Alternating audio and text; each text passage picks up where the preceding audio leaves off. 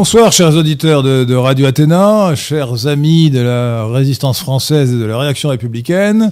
Aujourd'hui, nous allons nous intéresser au débat écologique et plus précisément au désastre des éoliennes qui parsèment la France et qui la défigurent. Et pour cela, j'ai invité, j'ai l'honneur et le plaisir et l'avantage de recevoir Patrice Carr, qui a écrit tout récemment La peste éolienne, la peste éolienne aux éditions Hugo Doc, collection Alerte.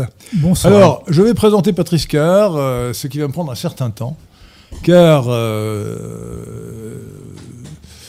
Patrice Carr n'est pas n'importe qui, bien sûr. Euh, c'est un homme éminent qui a une double ou même une triple carrière. D'abord, c'est un grand commis de l'État. L'expression fait un peu désuet, mais pour lui, elle s'applique parfaitement. Donc un haut fonctionnaire, mais un haut fonctionnaire qui a des états de service euh, euh, enviables. Il a donc été notamment, enfin il est arrivé euh, dans sa carrière au ministère des Finances à être inspecteur général des Finances, j'aurais pu commencer par là. et il a été directeur du SLF, le service de législation fiscale. Alors quand vous payez les impôts, euh, pensez à lui, pensez à Patrice Carr. Il y a une pensée affectueuse pour Patrice Carr. J'ai toujours été partisan de la modération des impôts, hein, je le dis tout de suite. voilà Vous cherchez tout de suite à vous prévenir. Je cherche à me concilier les auditeurs. Voilà. Et il a été ensuite directeur de, des monnaies et médailles au ministère des Finances. Alors c'est une euh, fonction moins stratégique, mais tout de même euh, fort intéressante. Euh, pouvez-vous nous dire en quelques mots d'ailleurs euh, en quoi consiste euh, la direction des monnaies et médailles? Bien, mon, métier consistait à fabriquer les, pièces de monnaie qui à l'époque étaient encore des francs et pas, pas des euros. uniquement les pièces, hein, les billets étant de la compétence de la Banque de France pour des raisons historiques. Donc j'avais une usine assez moderne à Pessac, près de Bordeaux, qui, qui, fabriquait ces, ces pièces. Et en outre, j'avais des activités, disons, un peu artistiques, euh, pièces de collection euh, et euh, objets, de, objets de fonderie, des, sculptures en quelque sorte, produits par la, fonderie de la monnaie. Et l'ensemble faisait, réunissait un, millier de salariés environ. Depuis, ça, ça a bien baissé. nous n'avons plus de francs, nous avons des euros, on en a fabriqué beaucoup, beaucoup, beaucoup euh, au début, et donc il reste des stocks, donc on, a réduit les, les cadences. Mais c'était une entreprise, on aurait pu privatiser les monnaies et médailles. Oui, c'est quand même un symbole, euh, la, monnaie, depuis depuis l'époque féodale et peut-être même avant. Hein, battre monnaie, c'est quand même le, le privilège oh, du, euh, souverain. Donc, depuis Crésus, je crois, qui a inventé la monnaie euh, en Phrygie, me semble-t-il. Sans doute. Donc c'est sans doute la dernière, chose qu'on la dernière chose qu'on privatisera. Bien, alors, vous n'avez pas... Ensuite, vous avez été... alors, j'ai dans votre notice Wikipédia, que je conseille aux auditeurs de regarder, euh, parce qu'on voit la, richesse de votre carrière sur cette notice qui m'a l'air bien, bien faite. On voit que vous avez été euh, président du conseil d'administration de la Bibliothèque nationale, donc Bibliothèque nationale de France. Vous êtes notamment un spécialiste du livre, non seulement comme écrivain, mais comme haut fonctionnaire. Vous êtes occupé vous avez été le médiateur du livre à un moment donné. Euh, voilà. Donc vraiment, vous avez une, conception très précise sur le livre, ce qui pourrait d'ailleurs justifier une autre émission. Ah oui, mais avec plaisir, euh, avec plaisir. Voilà. Euh, la question du livre. Voilà. et vous avez été aussi conseiller à la Cour de cassation. Alors ça, c'était à la fin de votre carrière, je crois. Hein. Et j'ai noté, je vais le dire, que vous êtes, vous êtes membre, vous avez été membre du Le Pen Club. C'est un jeu de mots. Je vous taquine C'est un jeu de mots. En Ce n'est pas Jean-Marie ni Marine. C'est le peine au sens de plume. C'est une, euh, une, grande association internationale. Euh, je me suis dit quand j'ai vu ça que je n'allais pas vous rater. Là. Bon, bon, mais je m'explique pour les lecteurs. C'est une grande association euh, d'origine anglo-saxonne, d'où son nom de, de Pen. Le Pen, c'est le stylo anglais. C'est le stylo, oui, oui. Et elle, a, elle, a, une branche française qui existe toujours. Et on m'avait demandé d'y venir parce qu'il y avait eu des, des problèmes financiers et on voulait, on comptait sur moi pour les régler, ce que j'ai fait. C'est une association d'écrivains Oui, tout à fait. c'est ça. Mais elle avait des problèmes financiers, elle avait eu, des difficultés que j'ai résolues comme j'ai pu. Et puis après, comme j'avais d'autres choses à faire, j'en suis reparti. Voilà, Mais j'ai gardé un bon souvenir du Pen Club. Alors, vous êtes... Euh, non, mais je me suis dit, je, je n'allais pas vous rater, donc euh, pardonnez-moi de cette taquinerie, mais voilà. Bon, euh, Alors vous êtes un... euh, j'ai dit, j'ai dit euh, trois carrières, parce que la carrière administrative est, est achevée, mais vous avez une carrière d'écrivain qui est elle-même double.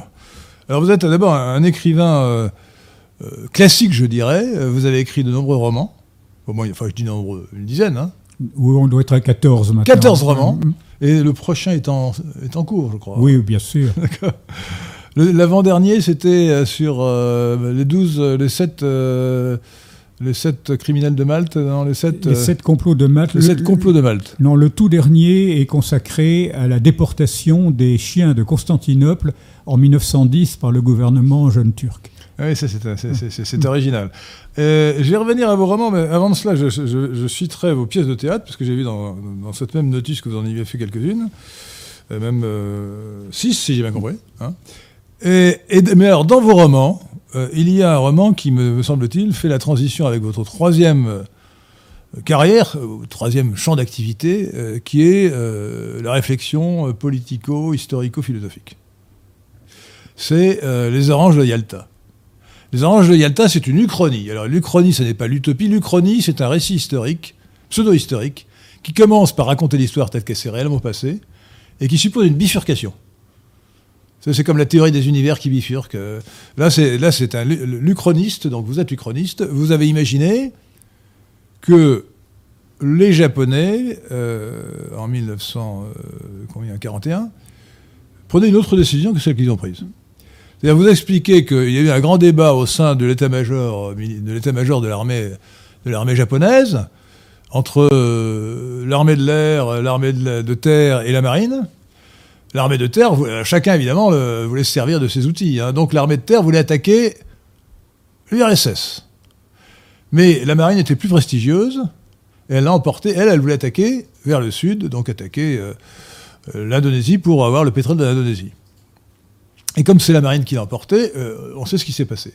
Et vous supposez que plus intelligemment, les Japonais auraient décidé d'attaquer l'URSS. Et à ce moment-là, Staline attaquait de deux côtés, Hitler à l'ouest, et les Japonais, euh, c'était Hirohito à l'époque, euh, à, à l'est, euh, étaient obligés de, de- de disperser ses forces, et donc il était écrasé des deux côtés, et il perdait la guerre.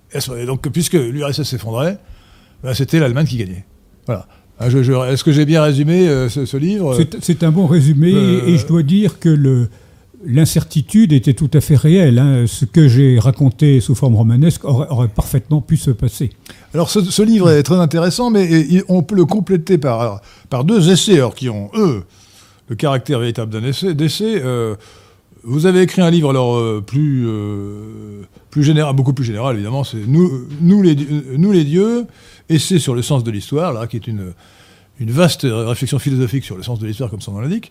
Mais euh, je, parlerai surtout de, ce livre, euh, pour lequel je vous avais aussi reçu à Radio Courtoisie autrefois, Les guerres ces guerres qui ne devaient pas éclater, c'est-à-dire 1870, 1914, 1939, ces guerres qui ne devaient pas éclater.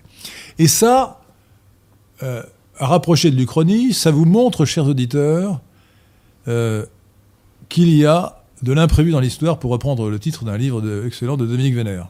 L'imprévu dans l'histoire. C'est-à-dire que, ex post ou a posteriori, on s'imagine que l'histoire ne pouvait pas se produire autrement, bah, ce n'est pas vrai. Euh, elle pouvait se produire autrement si certains événements impondérables, et notamment de décisions, bon, euh, euh, alors, je, je vais prendre encore un exemple, puisque notre sujet est vaste. Ça m'avait beaucoup frappé dans votre livre, ces guerres qui qui ne devaient pas éclater. Vous racontez que, alors je ne sais pas en quelle année c'était, mais en tout cas c'était avant 1870, le chancelier Bismarck est sorti dans la rue et qu'un terroriste lui a tiré une balle dans le cœur. Mais comme Bismarck était très riche, il avait un gros portefeuille et la, balle a été arrêtée par le portefeuille. Et donc il n'est pas mort. Bon, on peut penser que si Bismarck était mort, euh, il n'aurait pas été remplacé par quelqu'un d'équivalent. C'était, un être exceptionnel. Et donc, sans doute, la guerre, euh, l'histoire a été différente.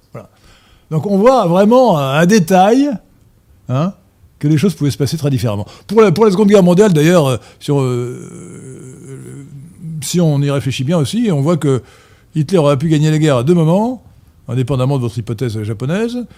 Si l'opération Barberousse avait pu commencer plus tôt, ou si l'hiver n'avait pas été aussi rigoureux, il aurait réussi à vaincre l'URSS, et la guerre aurait été terminée, ou si avant, il n'avait pas eu commis l'erreur fatale de dire à Guderian d'arrêter ses chars au lieu de les précipiter vers Dunkerque. Ce qui, aurait, ce qui, permis, ce qui aurait permis à l'armée allemande de s'emparer de l'armée anglaise, de la détruire. Et à ce moment-là, l'Angleterre aurait été à terre, n'aurait pas pu euh, résister à, une, à, un éventuel débarquement, il aurait été obligé de faire la paix. Bon. Je pense qu'il n'aurait pas détruit l'armée. Euh, ah si, il y avait 300, il, 300 000. Il l'aurait fait prisonnière, comme il a fait. Ah oui, c'est ça. Et les, les, Anglais auraient tout fait pour la récupérer, et donc ce serait hâté de signer la paix. Voilà, nous sommes d'accord. Ouais. Et à ce moment-là. Hitler, avait les mains libres, complètement libres de l'autre côté. Alors s'il a, a dit à Guderian de s'arrêter, euh, c'est parce qu'il a eu peur que l'armée allemande soit prise à revers. Enfin, il a fait un faux calcul. Je crois, surtout qu'il espérait euh, naïvement les Anglais conclure un accord avec les Anglais. on a, dit ça. On ne sait pas très bien pourquoi. il a écrit dans Mein Kampf qu'il se sentait une affinité avec les Anglais, autres armées. Mais en tout cas, ce qui est sûr, euh, ce qui est sûr, ce qui est vraisemblable, c'est que ça aurait pu se passer autrement. Guderian était furieux. il était avec ses chars. voilà, bon. Alors voilà, donc l'imprévu dans l'histoire. Alors là. J'espère qu'il y aura un imprévu euh, dans l'histoire euh, des éoliennes. Moi aussi. Euh, alors nous allons nous intéresser à la peste éolienne. Alors c'est d'ailleurs très intéressant que... Alors bon, quand on lit le livre de Patrice Carr, on est convaincu par la qualité de l'argumentation. Alors c'est un livre extrêmement très clair à lire, hein, mais très très très sérieux, avec des chiffres, des références absolument implacables, qui vous démontrent l'incroyable erreur que constitue la politique des éoliennes en France. C'est à tel point d'ailleurs qu'on se demande euh, comment les, les, écologistes font pour euh, être à ce, point schizophrènes, parce que la politique des éoliennes euh, qui va contre l'environnement et qui ne répond en rien à la politique de réduction des émissions de carbone, est donc aberrante du point de vue, du point de, vue de la doctrine des écologistes. Donc c'est absolument incroyable. Alors, il faut quand même que, je fasse très honnêtement état d'une divergence que nous avons. C'est que Patrice Cahar ne doute pas un seul instant de la doxa du climat. Nous sommes bien d'accord. Euh, vous croyez vraiment, et vous l'expliquez dans votre livre au début et à la fin, qu'il euh, y a euh, un réchauffement climatique causé par l'homme, la théorie du réchauffement climatique causé par l'homme, et essentiellement, pas seulement, mais principalement par les émissions de gaz carboniques. Bien. Et euh, vous avez quand même tendance, et là je me plains à vous, ou je me plains de vous plutôt, cher Patrice Carr, vous avez tendance à, considérer que la discussion est close, et vous dites il n'y a plus guère de contestation en France. Bon. Alors, je, tiens quand même à vous signaler. Alors d'abord, l'argument du scientifique est un mauvais argument. Mais en particulier, là, il n'y a pas de consensus en réalité. Je, peux vous citer les noms de quatre membres de l'Académie des sciences françaises qui sont climato-réalistes ou climato-sceptiques, comme votre serviteur. Claude Allègre, Vincent Courtillot, Paul de que j'avais reçu euh, au CDH pour donner le prix Lysenko à Jouzel et à Hulot, et euh, enfin euh, Jean-Louis Lemuel, quatre membres de, l'Académie des sciences. Donc, et, je peux vous citer en dehors de l'Académie des sciences, en France toujours, sans parler de Richard Linzen, qui est un éminent climatologue ou météorologue américain, euh, des auteurs tout à fait de qualité qui sont euh, François Gervais, euh, Christian Gérondeau et, Benoît Ritaud, qui ont écrit sur le sujet des, livres très savants pour démontrer que le, la théorie était. Donc, au moins, vous devez, admettez au moins qu'il n'y a pas de, consensus véritable, puisqu'il y a des gens de, qualité, hein. notamment quatre membres de la des sciences, qui ne sont pas de cet avis. Alors, avant de vous répondre, Henri de Lesquin, je voudrais, pour, qu'il n'y ait pas de malentendu, euh, préciser un point. Je suis un auteur indépendant, je ne roule pour personne, je ne suis payé par personne, et euh, j'essaye de, trouver ma, vérité euh, tout seul. Je n'ai aucun, aucun engagement politique. Sur ce point, je, dire, je, souscris totalement à ce que vous dites. C'est évident que vous êtes un, honnête homme au vrai sens du terme, au sens classique du terme. Et si, si je viens chez vous, euh, c'est parce que je pense que euh, tout auteur euh, doit accepter le dialogue sur ses livres avec tout média qui le lui demande. Si demain euh, à Dieu ne plaise, une radio trotskiste ou communiste m'invite, mais j'y vais absolument sans aucune hésitation. Ne vous, faites, aucune illusion, ah. vous n'avez aucune chance d'être invité par un trotskiste. Mais il y a, il y a peut-être quelques représentants de ces radios qui, écoutent, Radio Athéna et qui vont enregistrer. La différence, c'est que la gauche est sectaire. Et si on n'est pas clairement identifié comme un homme de gauche, euh, on est forcément euh, diabolisé. On verra, on verra. Moi, je prends le pari qu'il y en a ah. quand même quelques-uns qui m'inviteront. Je vous parie une bouteille de champagne que vous ne serez pas invité par des trotskistes ou par des gens d'extrême Bon, on verra. Peut-être par une gauche modérée, relativement modérée, à la rigueur, mais pas. voilà. On verra ça. alors, alors, ce point étant, étant indiqué, Bon, c'est vrai, je, prends très au sérieux la, menace climatique. Ça fait quand même dix ans que je m'occupe de ça. J'ai lu deux des auteurs que vous me citez comme euh, climato-réalistes. Bon, je dois dire qu'ils m'ont pas vraiment convaincu, malgré la, qualité euh, des hommes et de, et, de leurs œuvres. Je vois quand même euh, un, climat qui, qui, se détériore, une chaleur qui augmente, des glaces qui fondent. Bon, d'autre part, le fait que le, il y ait des gaz à effet, de serre qui augmentent la chaleur, bon, c'est prouvé, c'est prouvé scientifiquement. Alors la grande euh, réponse des climato-sceptiques ou des climato-réalistes à tout cela consiste à dire, quand on regarde le passé très lointain, le, passé géologique, on voit que les, poussées, de chaleur euh, suivent euh, plutôt euh, précède, précède l'augmentation des gaz carboniques au lieu de les suivre. Donc la, chaleur ne serait pas la conséquence du gaz carbonique. Mais il y a une explication qui a été donnée pour ces, événements très lointains. C'est que, je ne suis pas spécialiste, hein, mais cette explication me paraît plausible. quand la chaleur a remonté à la suite d'événements astronomique sur lequel nous pouvons revenir tout à l'heure. Euh, elle a fait fondre des glaces, elle a fait dégeler des, des toundras, et ça a dégagé des quantités très importantes de gaz carbonique. Donc, la, montée du gaz carbonique a été la suite d'une poussée de chaleur elle-même due à des causes astronomiques. Bon, ça, je pense que c'est une bonne explication. Mais rien n'empêche que euh, le gaz carbonique soit, euh, les émissions de gaz carbonique soient dues à autre chose, soit la suite d'autres événements. Nous vivons actuellement une époque euh, encore jamais vue, hein, parce que jamais l'homme n'a occupé sur la Terre la, place qu'il a, à la fois par son nombre et par ses habitudes de consommation euh, très, très importantes. Tout ça dégage du gaz carbonique, dégage du méthane, qu'on oublie et qui est aussi très, très important, dégage d'autres gaz. Et il y a, pour moi, clairement un lien de cause à effet entre cette activité humaine et euh, la détérioration du climat. Donc l'analyse qui a été faite des périodes géologiques anciennes est vraie, mais elle n'empêche pas qu'il y a un autre événement euh, inédit que nous vivons. Alors, il n'y a pas de détérioration du climat, ça c'est une imagination. Je vais dire, dans, votre propre livre, euh, Patrice Carrère, donc la, peste éolienne, vous citez une catastrophe, je crois que c'est l'incendie qui a eu lieu en Australie, qui a ravagé un million de kilomètres carrés.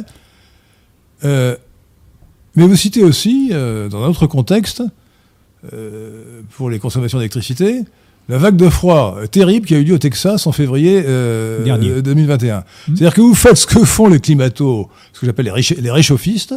Lorsqu'il fait chaud, c'est le climat. Lorsqu'il fait froid, c'est la météo. Oui, c'est ça, c'est à peu près ça. Non, non, non, attendez, ça n'est pas si simple. Il y a, ah, ah, si, je suis désolé, dans le langage des réchauffistes, c'est aussi simple que ça. Donc, il n'y a pas du tout, contrairement, euh, les, climato-sceptiques ont analysé ça mille fois. Euh, il y a toujours eu des catastrophes climatiques, il n'y en a pas plus qu'autrefois. Bon, euh, voilà. D'autre part, je vais quand même donner quelques chiffres pour que les gens se rendent compte de, quoi il s'agit. le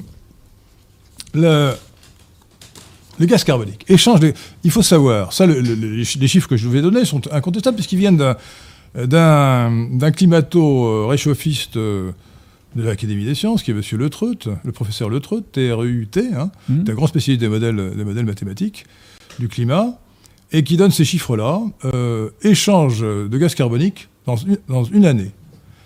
Échange naturel avec l'océan, 70 gigatonnes par an. 70 milliards de tonnes par an. Échange naturel avec la végétation, 120 milliards de tonnes par an. Échange anthropique, dû à l'homme, 9 milliards de tonnes par an. Euh, soit 7 milliards et demi dû euh, aux activités humaines, et la déforestation, euh, la déforestation représente 1 milliard et demi. Ce qui fait tota-, en total environ 200 milliards de tonnes par an. Là-dessus, l'homme intervient dans ce mouvement à hauteur de, 9, 9, sur 200. Donc c'est très marginal. De plus, De plus, comme nous l'avons dit dans le rapport que, nous avons fait en 2010, quand nous avons donné le prix Lysenko de la désinformation scientifique à M. Jouzel, qui était vice-président du GIEC, euh, l'essentiel de l'effet de serre est dû, euh, est dû à l'eau. Et l'eau, on ne sait pas modéliser l'eau. Alors l'argument général, si vous voulez, euh, c'est qu'on n'a en fait aucune preuve qu'il y ait un dérèglement, un dérèglement climatique. ce qui est sûr, c'est qu'il y a eu un, petit âge glaciaire à l'époque de, Louis, XIV, à la fin du règne de, Louis XIV, entre 1700 et 1715. Il, fut un, des années, des hivers, où on pouvait passer la Seine à Paris à cheval, tellement il faisait froid. Bon, ce petit âge, glaciaire a duré jusqu'à 1860, et depuis, évidemment, la température a augmenté, d'environ 1 degré, un peu, moins d'un degré, semble-t-il, ce qui n'est pas monstrueux. Bon. Voilà, c'est tout ce qu'on peut dire, et c'est une évolution parfaitement normale, et il y a très peu de chances que euh, l'activité humaine y soit pour quelque chose. Euh, voilà ce qu'on peut dire, à mon avis, sur ce... Et ah oui, non, le point essentiel, c'est que toute l'argumentation euh, décisive, ou qui paraît décisive sur l'évolution du climat, est fondée sur des modèles mathématiques. Alors, j'ai fait un exposé et un article sur le sujet, intitulé Les ravages et les mirages de la pseudoscience, où j'ai montré que les, modèles mathématiques, euh, en général, ne fonctionnent absolument pas par rapport, ils sont beaucoup, trop simples, malgré leur complexité apparente, par rapport à la complexité des phénomènes naturels. Et l'argument de base, qui est celui de Claude Allègre, qui est, si vous ne pouvez pas prévoir la, température, le climat qui fera, dans 30 jours, comment pouvez-vous le prévoir dans 30 ans? C'est un argument de base. Les modèles mathématiques ont du mal à prévoir le climat qu'il va faire demain. Dans 30 jours, ils n'y arrivent pas. Et dans 30 ans, euh, c'est tout à fait illusoire. Et, votre, conviction, et celle de la plupart des, gens qui sont euh, penchés sur la question, repose sur la confiance que vous avez dans les modèles mathématiques. Alors moi je vous répondrai tout simplement ceci, euh, tout à fait en dehors des, modèles mathématiques, hein, ce n'est pas eux qui ont formé ma conviction.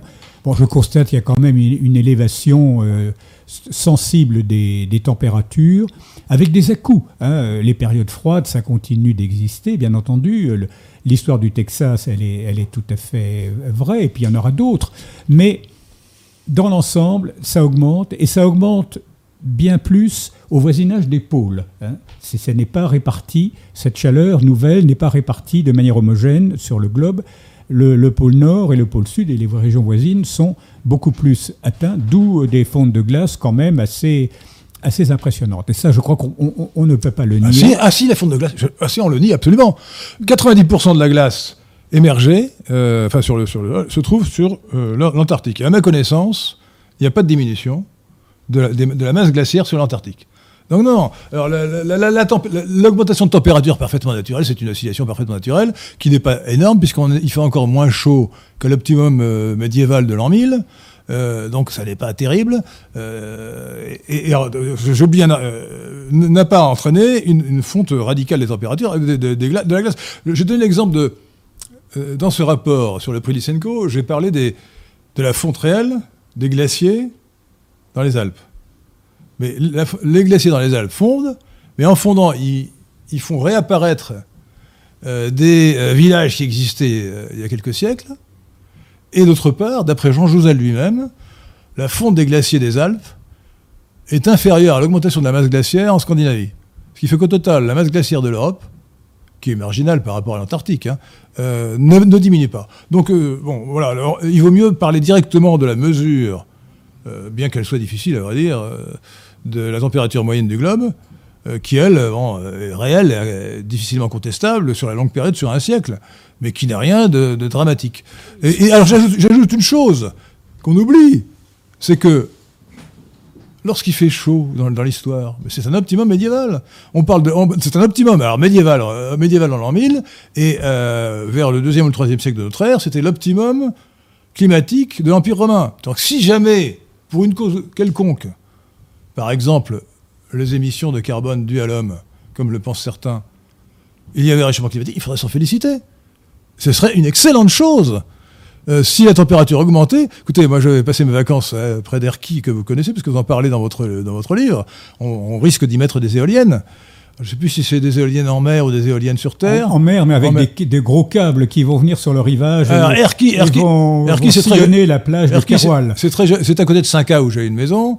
Euh, et c'est dans les côtes d'Armor, euh, voilà, c'est la, côte d'Émeraude d'ailleurs, c'est très joli, Erki. Et on va. Bon. Euh, donc, s'il faisait 2 degrés de plus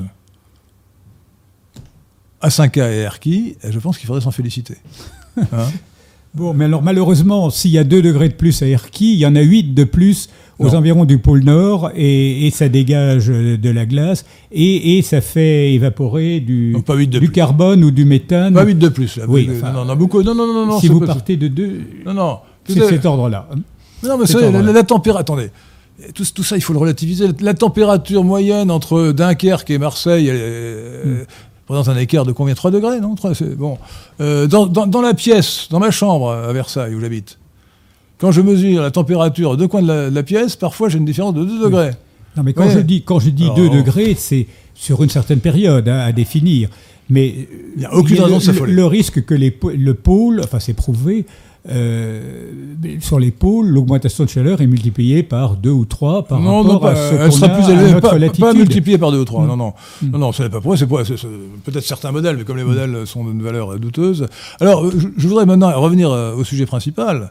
Alors c'est là euh, que nous nous retrouvons. Parce la, peste éolienne. Nous sommes, nous sommes en désaccord sur le, le dérèglement climatique mais là où nous nous retrouvons. Moi, je dis qu'il n'y a pas de règlement climatique. Oui, oui. Hein. Et moi, je. C'est un fantasme. Et, moi, je dis que je le prends très. C'est une superstition comme, la, comme, la, comme le marxisme et, la, et, la, et, la, et, la, psychanalyse. Écoutez, moi, j'ai quand même mis dix ans à m'en convaincre absolument. J'aimerais bien être climato-sceptique, ça me rassurerait, mais, mais là, je ne peux pas l'être. Et je suis donc très inquiet. Mais là où nous nous retrouvons, c'est que je dis, certes, il y a un problème de dérèglement climatique et il est grave et il faut le prendre au sérieux, mais l'éolien n'est pas la solution. Au contraire, l'éolien ne peut qu'aggraver le problème. Et c'est là que nous nous retrouvons. Alors, c'est, alors c'est, là, c'est là, c'est là, le point important. C'est que même si on se place dans la logique des, de ce que j'appellerais les réchauffistes, enfin les, les, les, ceux qui adhèrent à la doxa du climat, à la théorie du réchauffement climatique causé par l'homme, et notamment par ses émissions de gaz carbonique, ou de dioxyde de carbone, CO2, eh bien, les éoliennes ne sont pas la solution. Alors, Patrice Carrère, expliquez-nous pourquoi, comme vous le faites dans ce livre, la peste éolienne. Euh, expliquez-nous pourquoi les éoliennes ne sont pas la solution à la réduction des émissions de gaz carbonique. Alors, je, commence par une, précaution, c'est que mon livre concerne la France. Hein. la France qui est dans une situation euh, assez, assez spécifique du fait qu'elle a, elle a encore, euh, Dieu merci, un important potentiel nucléaire, si bien que dans notre pays, la part des la part des euh, sources thermiques, euh, charbon, euh, fioul, gaz, dans notre production d'électricité est tombée au plus bas. en année normale, actuellement on a des années qui sont perturbées par l'épidémie de coronavirus, mais en année normale on doit, être aux environs de 5% d'électricité de sources thermiques. Ce, petit pourcentage ne peut plus baisser. Ah, il a baissé, il y a eu un effet quand même de, de l'éolien, du, photovoltaïque qui a conduit à la baisse. Il ne peut plus baisser parce que euh, l'éolien et le, photovoltaïque sont intermittents. Euh, si je prends le cas euh, de, l'éolien, on estime dans notre pays qu'en moyenne, une éolienne, au long de l'année, ne fonctionne qu'à 24% de sa capacité. Ce qui signifie que... expliquez pourquoi. Ce qui signifie que la plupart du temps, euh, les éoliennes sont à l'arrêt. Hein, quand le vent est faible, elles, ne tournent pas. Et quand elles tournent, le plus souvent, c'est au ralenti. Alors quand on met tout ça bout à bout... Et, quand le vent est trop fort, elles s'arrêtent. On, les arrête. On est obligé de les arrêter par sécurité pour, pour qu'il n'y ait pas d'accident. que les pales ne se détachent pas. Donc on arrive à ce 24%. Euh, c'est à peu près la même chose, c'est nos voisins les plus proches. Euh, les pays euh, tropicaux qui bénéficient de, de vents alizés réguliers, c'est pas la même chose. Chez eux, c'est 35%. Euh, oui, voilà. Donc, lu, hein. chez eux, ce n'est quand même pas faramineux. Ce n'est pas faramineux, mais enfin le débat est quand même différent. Hein. L'éolien a quand même un, bien meilleur bilan. Alors en France, l'avantage supposé de l'éolien et auquel tant de gens croient, c'est-à-dire on, on croit que l'éolien va abaisser les émissions de carbone je ne vois pas comment il pourrait les abaisser, puisqu'on est tombé au plus bas dans, dans l'électricité. Et c'est ça l'erreur de base que malheureusement euh, la majorité de nos compatriotes, semble-t-il, continuent de partager. Ils continuent de croire que l'éolien c'est bon pour la planète parce que ça va réduire, ça va réduire les émissions. Il ne peut pas, ça n'est pas possible. Donc on engloutit dans l'éolien des milliards et des milliards qui ne servent à rien et qui seront perdus pour d'autres actions qui, elles, pourraient être utiles. Attendez, parce que là, vous allez, trop vite en besogne, cher Patrice Coeur. Euh, il faut expliquer pourquoi. Parce que quand l'éolien fonctionne, il produit de l'électricité, et ça peut effectivement remplacer une production thermique qui est marginale. Bon. Mais le point important, c'est ce que vous dites, c'est l'intermittence. Or, comme on a besoin d'électricité, euh, même quand l'éolien ne fonctionne pas, euh, on va la chercher eh ailleurs. On va la chercher ailleurs, et donc on va la chercher dans le gaz naturel. c'est le seul actuellement qui reste, que le charbon est condamné. Hein, il y a encore une ou deux centrales, mais elles vont fermer. Le fioul, les centrales à fioul, c'est terminé chez nous. Donc il n'y a plus qu'une seule solution, c'est le gaz. Alors le gaz, euh, dit naturel, mais enfin il n'est pas plus naturel que le pétrole ou qu'autre chose, le gaz euh, est polluant. Alors il est moitié moins polluant que le charbon. Donc quand un pays comme les États-Unis remplace sa consommation de charbon par une consommation de gaz, il y a un profit euh, pour la planète. Il y a moins d'émissions de carbone. Enfin, il y en a quand et, même. Et d'autres pollutions, parce que le, charbon, c'est une saloperie. Hein, oui, oui, il y a le soufre, etc. Bon, donc, il y a quand même un progrès dû à cette substitution, mais le, gaz reste quand même quelque chose de, quelque chose de polluant. Euh, donc, on ne peut pas dire que l'éolien euh, est une énergie propre et une énergie renouvelable, parce qu'il est marié de force au gaz, qui lui n'est ni renouvelable euh, ni propre. au, passage d'ailleurs, j'aime bien vos querelles sémantiques. Vous ne voulez pas que ce gaz soit appelé naturellement. On l'appelle le gaz naturel par, par opposition au gaz qui est produit. Au gaz de ville produit à base de euh, charbon. Euh, bah, au gaz de ville produit à base de charbon. Et il est effectivement naturel puisqu'il est issu du, sous-sol. Oui, mais à ce moment-là, le pétrole. Oui, mais on n'a pas besoin de le préciser. On, dit qu'il est naturel pour le distinguer du gaz qui n'est pas naturel. Donc, euh, donc je vois pas pourquoi c'est votre votre votre haine du gaz naturel fait que vous vouliez pas qu'il soit naturel. C'est quand même extraordinaire. Il est naturel. Non, mais il y a une illusion du public qui, euh, on voit des camions qui se promènent et sur lesquels il y a écrit je roule au gaz naturel, voyez. Non, il y a, le gaz et le gaz naturel est en train de devenir un, fantasme et, je lutte contre ça. Il, n'est pas bénéfique. Alors au passage, au passage, je voudrais pas revenir à la discussion générale sur le, réchauffement climatique, euh, mais je vous ferai remarquer une chose qu'il faut quand même avoir à l'esprit, c'est que ces énergies fossiles, pétrole, charbon, gaz naturel, elles ont été formées avec du gaz carbonique qui a été pris dans l'atmosphère autrefois, il y a quelques millions d'années. Donc, donc, donc le pétrole, le gaz naturel ou, dit naturel et le charbon rendent à l'atmosphère ce qu'ils lui ont pris il y a 30 euh, millions d'années. Certes, mais. Je sais pas si c'est un euh, argument euh, fondamental, mais. C'est un, argument, un, argument philosophique. C'est un argument philosophique. Qui n'empêche pas que cette restitution du carbone est, est, quand même très dangereuse. à, votre, à votre sens. Ah, à, mon sens, pas du tout. À mon sens, au contraire, elle est sans, effet ou s'il y a un effet, c'est bénéfique. Mais enfin, revenons, donc au sujet. Donc, le point important, c'est l'intermittence de, mm. l'éolienne. Ça, sur le plan économique, c'est essentiel. L'intermittence, ça veut dire que l'éolienne ne, fonctionne pas tout le temps.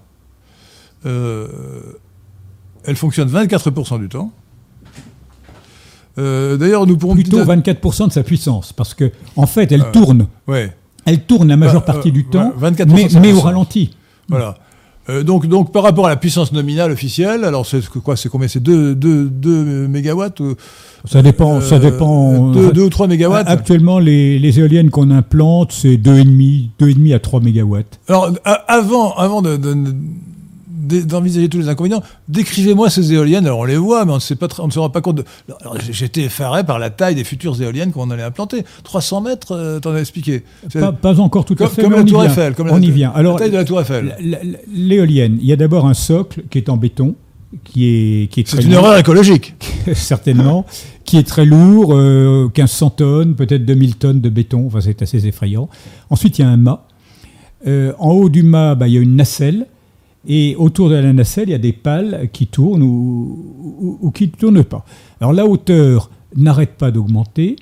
Euh, il, y a, il y a 10 ans, on faisait 100 à 120 mètres, y compris la pale. Hein, pour la hauteur, il faut, comme il y, a, il y a toujours une pale en l'air, il faut additionner la hauteur du mât et celle d'une pale. Bon, on, était à 110-120 mètres. Actuellement, donc 10 ans après, les éoliennes qu'on implante couramment, par exemple chez moi dans le Perche, c'est 180 mètres. Et à certains endroits. Pas le comprise. Hein. Pas le comprise. À certains endroits, maintenant, même en France, on a des projets de 240 mètres de haut. Hein, il y en a un euh, dans, le, euh, dans Lyon. Euh, et en Allemagne, il y a une éolienne de 243 mètres de haut. Elle est toute seule, mais elle fait 243 mètres de haut près de Stuttgart. Elle fonctionne, elle, elle, elle existe. Donc on se rapproche dangereusement des 300 mètres de la Tour Eiffel. Alors, à ce propos, d'ailleurs, j'ai une inquiétude que je voudrais vous faire partager, chers auditeurs de Radio Athéna, et faire partager à Patrice Carr, bien sûr. C'est ce que j'appellerais l'effet Tour Eiffel. Euh, en 1889, on a inauguré la Tour Eiffel, qui devait être une station provisoire. il faut lire ce qu'a écrit euh, l'excellent écrivain Huysmans sur la Tour Eiffel à l'époque. Bon. c'est une horreur. Et moi, je soutiens que si on n'est pas envahi par le préjugé, la Tour Eiffel est effectivement une sorte de furoncle posé sur le beau visage de, Paris. Euh, mais les gens ont pris l'habitude de la Tour Eiffel. Et maintenant, les gens se sont laissés persuader que la Tour Eiffel, c'était beau. Bon. Est-ce que nous n'aurons pas un effet Tour Eiffel? Est-ce que dans quelques années, à force de voir des éoliennes, les gens ne vont pas trouver que c'est beau? On trouve la, Tour Eiffel, elle a quand même une certaine élégance de Vous trouvez C'est horrible, c'est un échafaudage abominable. Euh, lisez, vous devriez, attends, lisez mais tous les écrivains de l'époque, Maupassant... Euh, Surtout Huysmans. Celui qui a écrit les, pages les plus belles, les, plus fortes, c'est Huysmans. Bon, mais la Tour Eiffel, on la trouve belle parce qu'il n'y en a qu'une. Mais il y aurait 300 tours Eiffel, on, trouverait ça abominable. Donc je crois que je peux vous rassurer, on va, ne va pas s'habituer aux éoliennes. On s'habituera de moins en, moins. Je suis à moitié rassuré quand je vois l'attitude des gens. Euh, mm. écoutez, objectivement, la, tour Eiffel, c'est un échafaudage abominable, et les gens trouvent ça beau. donc euh, c'est dramatique. Euh, voilà. bon, alors, fermons la parenthèse sur l'effet Tour Eiffel, qui continue à m'inquiéter malgré votre belle assurance. Mm. Et donc, revenons à la description. Oui, c'est peut-être donc, c'est, donc euh, les, les, éoliennes sont de plus en plus vastes, de plus en plus grandes, pardon, euh, et occupent de plus en plus de place. Alors j'ai lu avec stupéfaction que la zone qu'on protégeait autour d'une éolienne, c'est seulement 500 mètres. Parlez-nous un peu de cet, espace de 500 mètres. Cette zone de protection de 500 mètres, c'est, ridiculement court. Il y a eu une époque où il n'y avait aucune distance minimale imposée entre les éoliennes et les habitations. Bon, il y a eu des protestations, et en, en, en 2010, une loi a dit minimum de 500 mètres, ce qui était déjà euh, beaucoup, beaucoup trop peu. Alors je suis témoin, hein, je suis allé me promener euh, du côté de Coutances, dans la Manche, une, très belle cathédrale, et puis gothique, et puis à côté de, à côté de ça, il y a des maisons, et elles sont à à peine 500 mètres d'une éolienne, une éolienne unique, Hein, qui ne fait que 100 mètres de haut, euh, pas le comprise, eh bien, la présence de cette éolienne unique suffit pour rendre infernale la vie de ces pauvres gens qui sont autour de là, parce qu'ils sont dominés par cette silhouette, qui est pourtant à 500 mètres. Ils ont le bruit, ils ont les infrasons. Alors, les, la profession éolienne nie, nie farouchement l'existence des infrasons.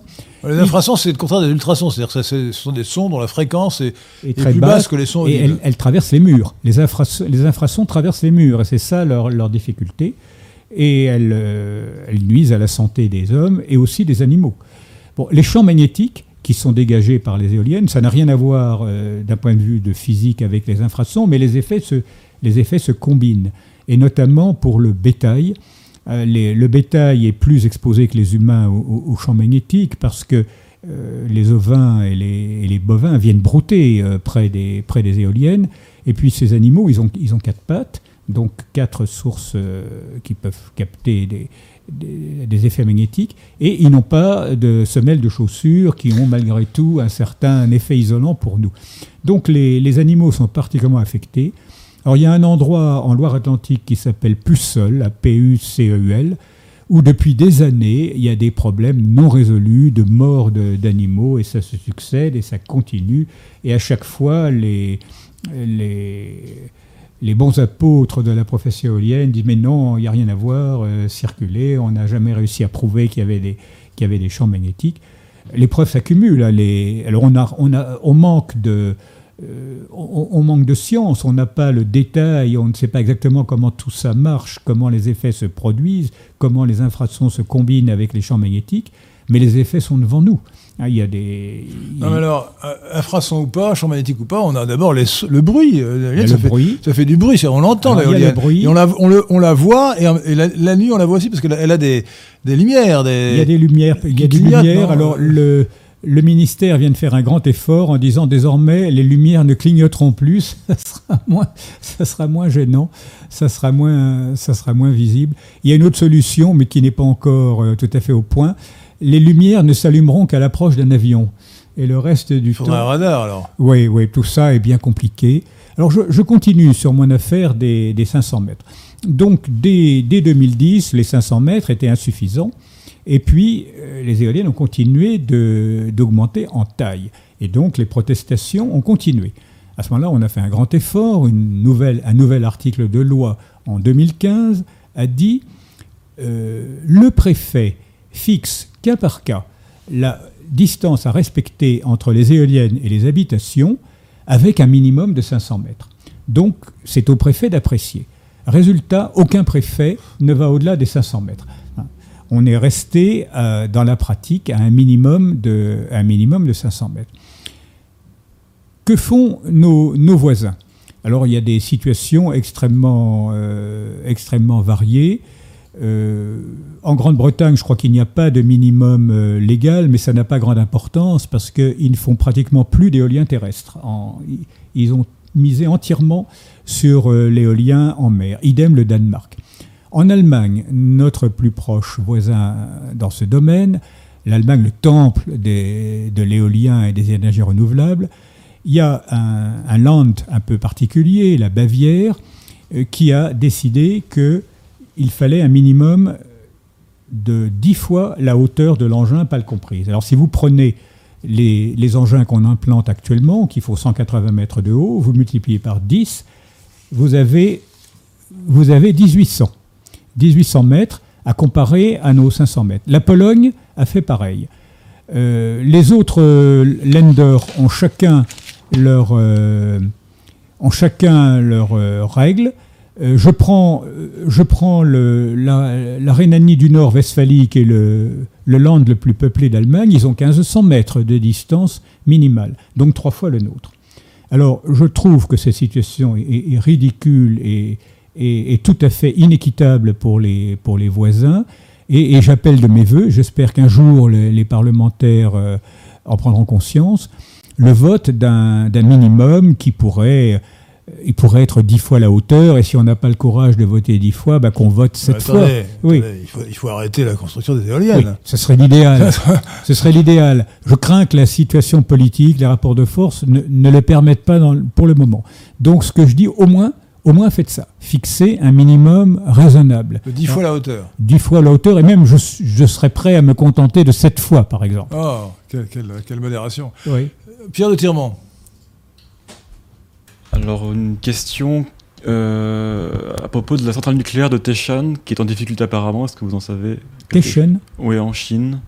Ah oui. Qui serait en train de un problème Est-ce que vous savez quelque chose là-dessus?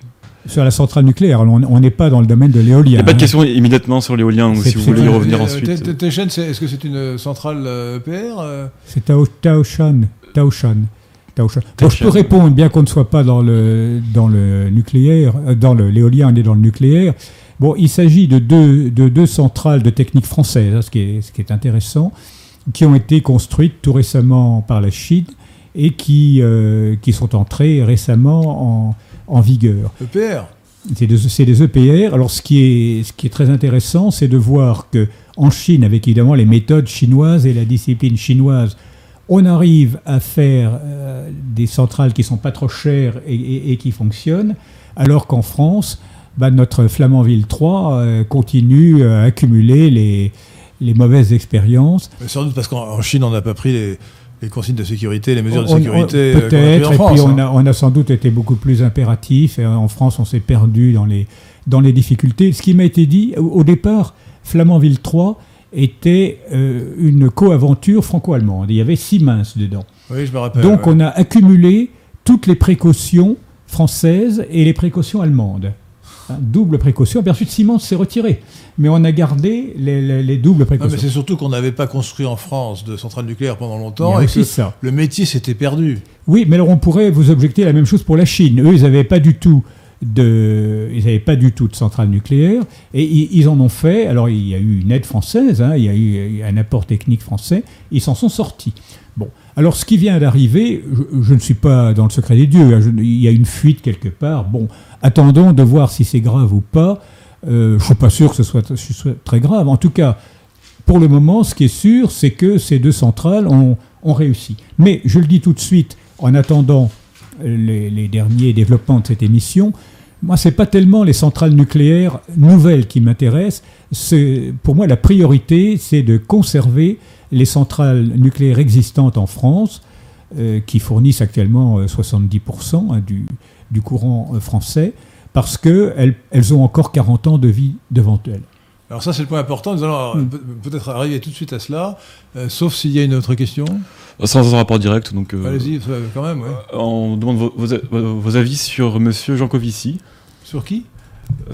Son prénom, je ne sais plus, Jean Covici. Jean Covici. Ah ben, je crois que vous en parlez, monsieur Jean Covici. Oui, oui, je le cite un peu dans mon livre. Écoutez, je ne le connais pas, mais je le, enfin, si je l'ai rencontré, je l'ai croisé une ou deux fois.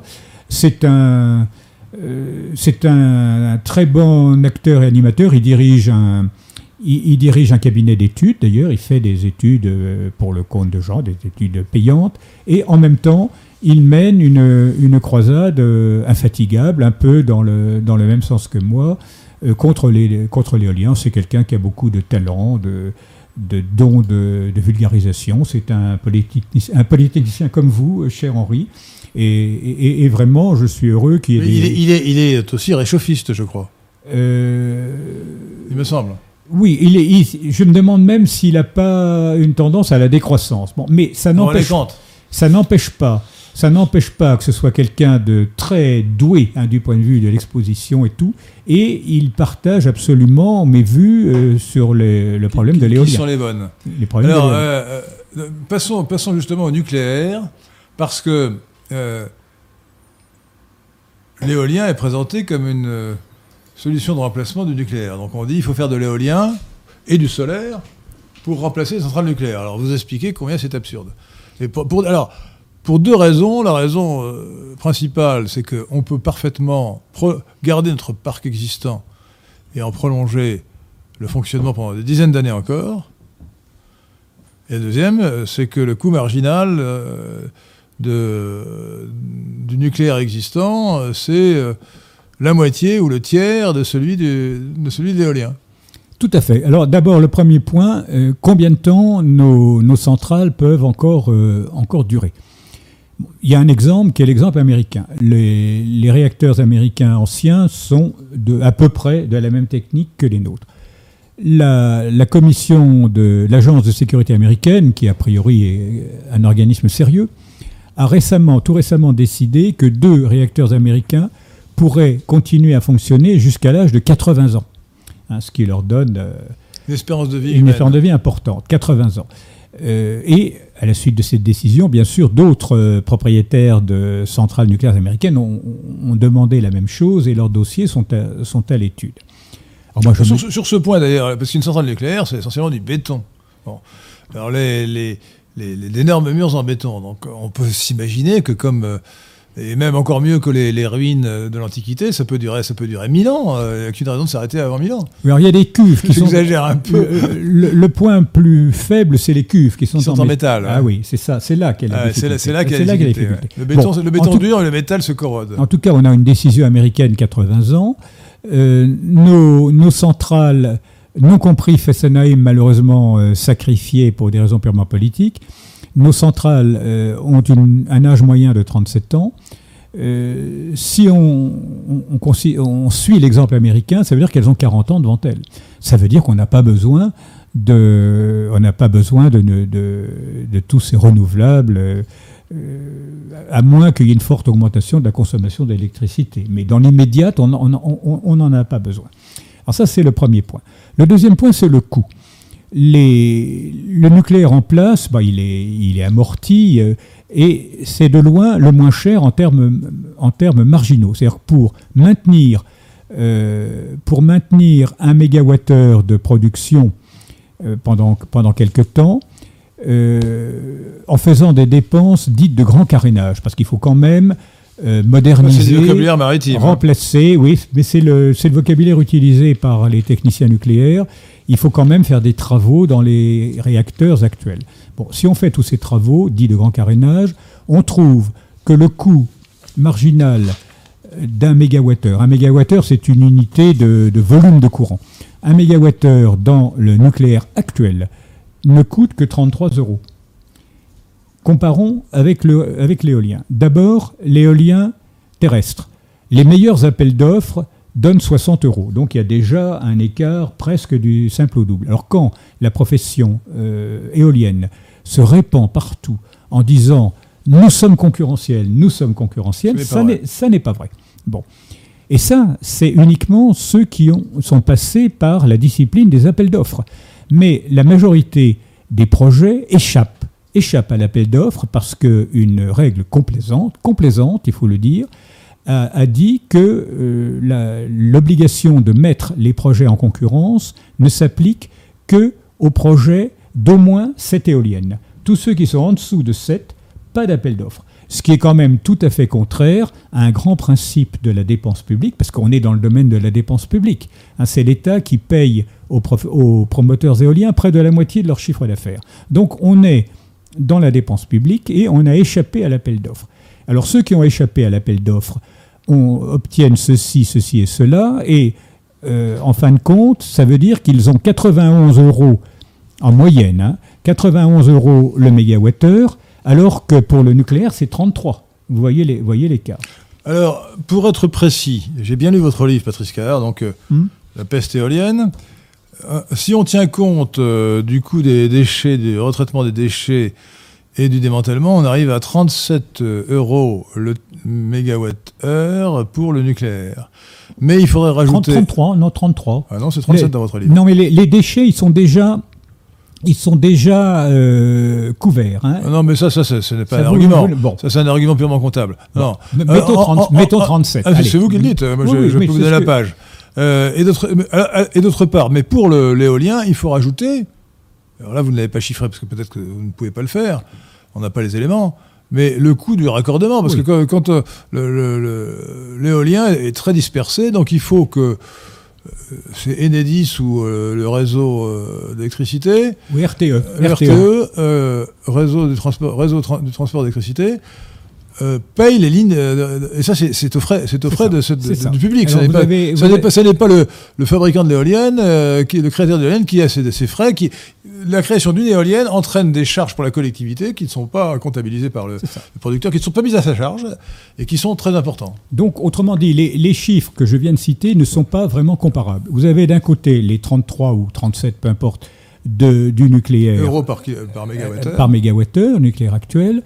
D'autre part, l'éolien qui est de, de 60 euros quand il y a mes appels d'offres et, de 91 quand il n'y a pas d'appel d'offres. Mais les deux chiffres éoliens n'incluent pas euh, la, création d'un réseau extrêmement ramifié. Comme les éoliennes, il va y en avoir dans toute la France, d'après les plans. Euh, il va falloir euh, ramifier le réseau presque à l'infini. Et il va falloir en outre créer une force de secours, puisque l'éolien, on le disait tout à l'heure, est intermittent, une force de secours, c'est-à-dire des centrales à gaz. Et en gros, on peut dire que ces deux facteurs, hein, la, la création d'un réseau et, et la force de secours, ça double à peu près les coûts C'est énorme. ça double les coûts. Pour le, pour le nucléaire, on n'a on n'a pas ce problème, parce que les installations existent déjà, on n'a pas à les créer, les lignes à haute tension existent déjà, et comme c'est une énergie non intermittente, on, dit ça pilotable, c'est-à-dire qu'on on- on- on en dispose quand on veut, ben, il n'y a pas besoin de créer une force de secours. Donc les écarts de coûts entre le nucléaire actuel, hein, je ne parle pas des nucléaires en construction, le nucléaire actuel et puis l'éolien, c'est euh, 1 à 4, 1 à 3, 1 à 4, enfin c'est des, des écarts énormes. Alors j'en viens maintenant à l'éolien en mer. Alors l'éolien en mer... Attendez, fait- je voudrais oui, que nous arrêtions sur, ce point. oui, Parce que, je, je- pour être concret, je propose aux auditeurs de Radio Athéna de, de prendre leur facture d'électricité. Mm. Donc, euh, avant ce- cette émission, j'ai pris ma facture d'électricité. Et j'ai donc une facture d'électricité, toute taxe comprise, au 25 mai 2021, de 244 euros 6 centimes. Bon.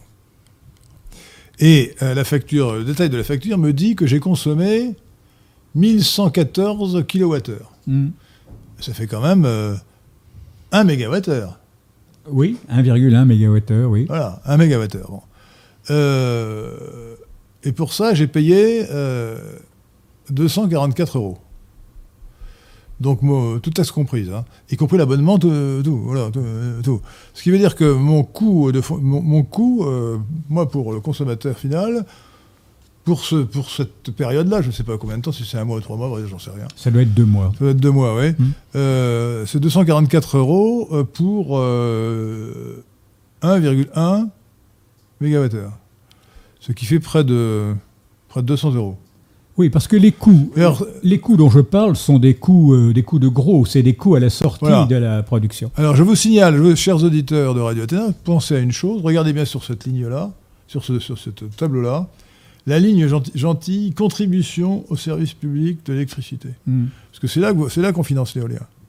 Oui, alors ça n'est plus tout à fait, le- ce n'est bon, plus c'est tout à fait le le cas. Là, Autrefois, là, il y c'est avait... là, c'est plus- c'est 10% de la facture. hein. Oui, oui, oui. Alors il y avait une affectation, hein, autrement dit, cette contribution au service public de l'électricité était affectée à diverses choses, dont l'éolien.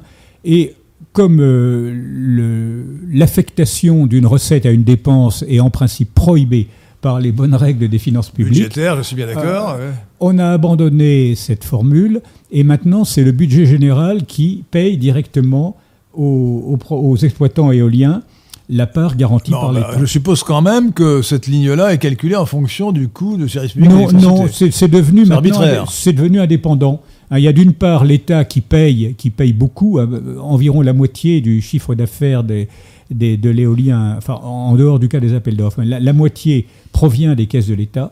Et puis d'autre part, l'État encaisse des taxes sur l'électricité, mais aussi d'autres formes d'énergie. hein. C'est assez, assez compliqué. hein. Mais ces deux, ces deux Donc on ne peut pas lire Elles sont exactement. devenues indépendantes l'une de l'autre. Euh, ça ça s'appelle quand même officiellement contribution Ah oui. au service public Oui, d'électricité. Donc c'est censé quand C'est même. le vieux mot, le- bien que ce soit, c'est ce l'ancienne appellation qui a été maintenue. Bien que ce soit euh, affecté, non affecté, que ce soit versé dans le budget. Oui, général, c'est le principe d'universalité budgétaire. Euh, c'est quand même théoriquement en relation avec les dépenses de l'État pour, pour l'éolien et le solaire. Hmm.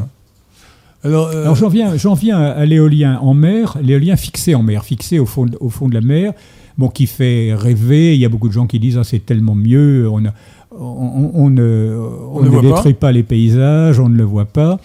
Bon, euh, l'ennui c'est que la, la France euh, a des mers côtières assez profondes. Au, au Danemark, par exemple, vous avez des éoliennes en mer qui ont, qui ont un fond de 5 mètres. Euh, en France, c'est- la baie de Saint-Brieuc dont on parlait euh, tout le, à coût, l'heure. le coût est, le coût est très différent selon la 50 mètres. profondeur. Ça change tout. Ça change tout. Ça change la construction. Il faut racler des fonds à une grande profondeur. Il faut couler du béton, et tout ça, à une grande profondeur. Il faut amener des câbles depuis une, une grande profondeur. Donc ça, ça, ça change tout. Et puis l'entretien est, aussi beaucoup plus difficile puisque deux jours, sur trois, deux jours sur trois, il y a trop de houle et on ne peut pas entretenir. Mais- donc la, les, les éoliennes en mer françaises ont eu tendance à se, à se mettre près des côtes pour, euh, euh, pour minimiser, euh, essayer de minimiser les coûts. Résultat, elles sont à 10-15 km. Bon, c'est trop peu, elles sont beaucoup trop visibles. Et ce sera le cas de d'Erquy, euh, la baie de Et ça Saint-Brieuc, coûte très cher. dont on parlait. Alors le prix de coûte- revient alors, est. je prends le cas le, le- le plus, le plus affreux, euh, celui de la baie de Saint-Brieuc, euh, à la suite des appels d'offres. Le, donc le- c'est Er- Erquy. Erquy, mais c'est la de Saint-Brieuc. hein.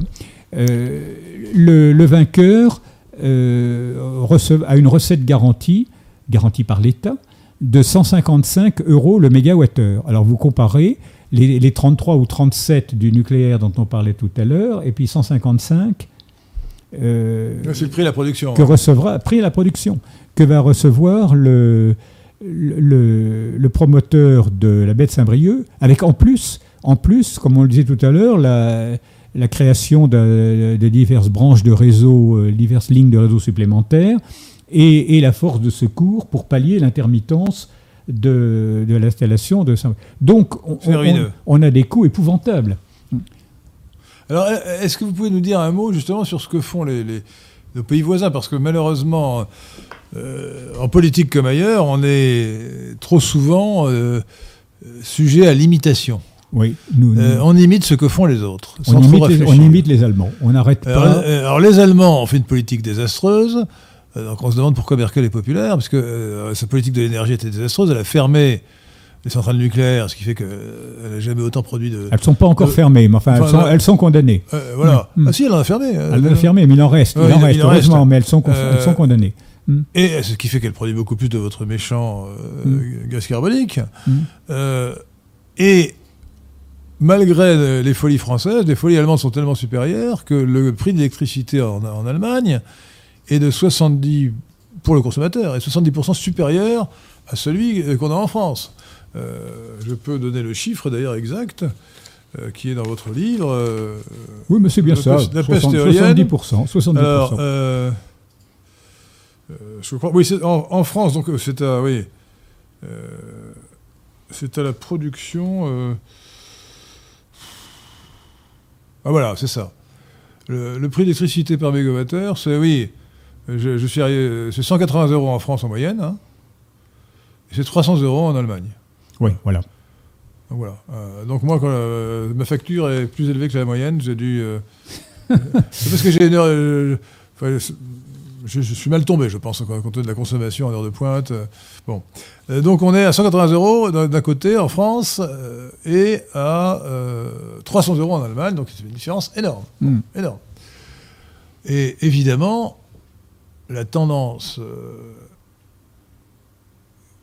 sera d'augmenter les, les prix de l'électricité pour financer l'éolien et, le- les- et le solaire. Les, les- les Allemands donc ont, ont voulu euh, remplacer à la fois le gaz et le, le- le charbon et le lignite, le lignite étant une sorte de sous-charbon euh, de très mauvaise qualité et très polluant.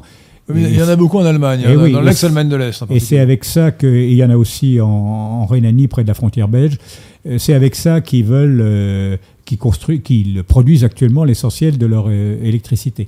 Donc ils ont voulu remplacer à la fois leur charbon et lignite et leur centrale nucléaire par des renouvelables. C'était vraiment euh, gigantesque et donc ils n'y arrivent pas. C'est pas seulement que c'est gigantesque, c'est un, problème structurel que vous avez bien décrit, Voilà. de l'intermittence. Voilà. Euh. Les centrales thermiques ou les centrales nucléaires peuvent produire en base ou peuvent produire euh, quelles que soient les conditions météorologiques. Or, euh, pour les centrales euh, éoliennes, il faut qu'il y ait du vent, mais il faut qu'il y ait du vent, mais il ne faut pas qu'il y en ait trop. Euh, donc c'est 24% de, de la ça, puissance ça. nominale qui était Et dans en. Allemagne, c'est à peu près pareil. Et, et pour le solaire, c'est aussi, euh, évidemment, la nuit, il n'y a pas de, de soleil, de, de et, et la journée, euh, pas toujours, il suffit qu'il y ait des nuages pour qu'il n'y en ait pas. Alors l'Allemagne, pays donc pas tellement ensoleillé, a misé beaucoup sur le solaire. Bon, et pour les raisons que vous dites, ça, ça ne suffit pas. Donc il se tourne vers le gaz. Surtout, surtout que ça peut se combiner quand, quand il y a une grande période de froid euh, En de calme Fran- plat. En France, c'est pareil en Allemagne, euh, c'est- pareil dans les deux pays, et il y a euh, ni, euh, ni éolien ni solaire. Voilà. Alors donc, pour, pour pallier donc ces- cette intermittence, bah, l'Allemagne mise sur le gaz. D'où ce fameux projet Nord Stream qui chemine, qui vient de Russie. hein, c'est c'est un, un gazoduc qui vient de Russie et qui chemine le, long de la Baltique et puis qui Qui, aboutit qui est presque arrivé. Hein. qui est presque arrivé, qui arrive à un charmant petit port euh, appelé Greifswald, bon, dans l'ancienne Allemagne de l'Est. Et il est presque complètement arrivé. Alors les, les Américains ont essayé de l'empêcher. Euh, écoutez, c'est une ingérence scandaleuse. Politiquement, c'est scandaleux. C'est scandaleux. Ils ont essayé de l'empêcher en, en- en- donnant une raison qui vaut ce qu'elle vaut, c'est que euh, l'Ukraine actuellement euh, euh, tire un certain profit du passage du gaz russe, et si le gaz se met à passer par Nord Stream, il y aura, moins de gaz à passer par l'Ukraine qui sera donc pénalisé. Bon, c'est un argument peut-être un peu hypocrite. La vérité, c'est qu'ils euh, ils ont peur que la, la Russie euh, acquiert une certaine emprise économique grâce à son gaz. Mais comme le, le- le Nord Stream est, est- est terminé à 95%, bah, il, il va forcément être terminé. D'ailleurs, je pense que euh, Biden est en train de lâcher du lest sur ce sujet. Il se rend bien compte que sa position n'est pas, n'est pas tenable au regard des principes. Donc l'Allemagne va être généreusement abreuvée de gaz par Nord Stream, la Belgique aussi. hein, la Belgique attend avec impatience le gaz de Nord Stream. Et voilà, donc on, Alors- va, on va prendre du gaz euh, polluant, moins polluant que le charbon, mais enfin quand même, euh, quand même Alors, sortons- polluant. généralisons un peu le sujet euh, Mm. pour, euh, Mm. sur cette, cette affaire de Nord Stream et l'intervention, l'intervention américaine. Bon, moi je trouve les, les ingérences permanentes des États-Unis d'Amérique dans la politique intérieure Mm. euh, ou dans les relations internationales entre deux autres pays euh, sont exaspérantes et injustifiées sur le plan du droit, du droit euh, des principes du droit. Bon. Je suis bien d'accord. Euh, alors, on a, je, je viens de voir, euh, par exemple, ce, ce matin dans le Figaro, donc euh, aujourd'hui, donc c'est le 14, euh, 14 juin, oui. 2021. Dans le Figaro de ce matin, il y a un grand- article de, de Jean-Marie Guénois, le, le- le chroniqueur des affaires religieuses, une page sur euh, le, le bilan que fait le département d'État, c'est le ministère des Affaires étrangères américain, sur la liberté religieuse dans le monde. Ce qui veut dire que ministère, le ministère des Affaires étrangères américain se permet de faire un rapport sentencieux de 1000 pages sur 200 pays, dont la France, Mm. dont la France. Alors, euh, dans la France, elle remarque des choses très justes, par exemple que la police est intervenue pour, euh, inter- pour, euh, pendant un office religieux catholique euh, pendant le, le confinement. Euh, et, et donc les États-Unis d'Amérique s'arrogent le droit de porter un jugement sur la politique intérieure de, de tous les pays du monde. C'est- contraire au principe de non-ingérence qui était autrefois sacro-saint, mais qui aujourd'hui apparemment est totalement dépassé, notamment pour les Américains. Qu'en pensez-vous Sur le plan Non, strictement là, je, politique. je- je suis de, de votre avis. Et donc, il y a eu cet habillage, l'Ukraine.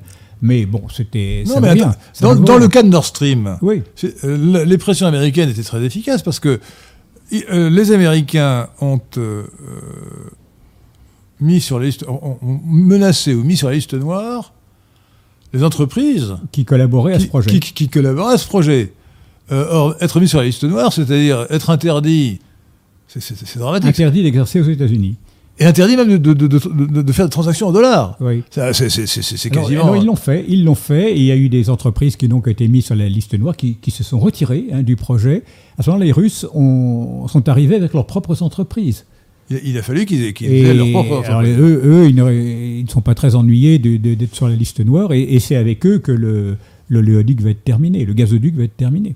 Bon, Rappelez-vous, alors je, je m'éloigne encore plus- un peu plus des éoliennes, mais l'affaire de la BNP. La BNP avait fait des transactions en dollars entre, euh, enfin, avec L'Iran Cuba, l'Iran et le Soudan, qui étaient sur la liste noire des, des États-Unis, et elle a été, à cause de ça, pénalisée, condamnée de milliards de dollars. à Elle des milliards de dollars d'amende. Alors là, l'argument, c'était que puisque c'était en dollars, euh, forcément, quand on fait des transactions en dollars, Oui. ça passe par une banque américaine. Oui. Donc, compétence des tribunaux américains et application de la loi américaine. Donc, vous avez violé la, la loi américaine, donc on vous condamne, on Hmm. condamne à une amende Ah exorbitante. non, je- Euh, si la BNP pensé à faire ça en euros, le problème ne serait pas non, je suis d'accord avec vous, c'est un impérialisme insupportable. Insupportable. Bon, alors revenons au Nord Stream. Alors, au Nord Stream, maintenant, vous, vous êtes, quoi vous êtes contre le gaz que vous ne voulez pas appeler naturel. Euh, Je suis pas con, je constate qu'il est polluant et qu'il n'est Oui, n'est pas peu- propre. Voilà. Non, mais attendez. Nous avons besoin de gaz, dans une certaine mesure. Oui, nous, Euh, nous et- en et avons donc, besoin. autant- plus, autant- plus nous ferons d'éolien et de photovoltaïque, plus nous aurons besoin de gaz, ça c'est sûr. Donc, euh, nous avons besoin de diversifier notre alimentation. Et, donc, euh, il vaut mieux que ça ne passe pas uniquement par l'Ukraine et que ça, puisse arriver directement par la Baltique.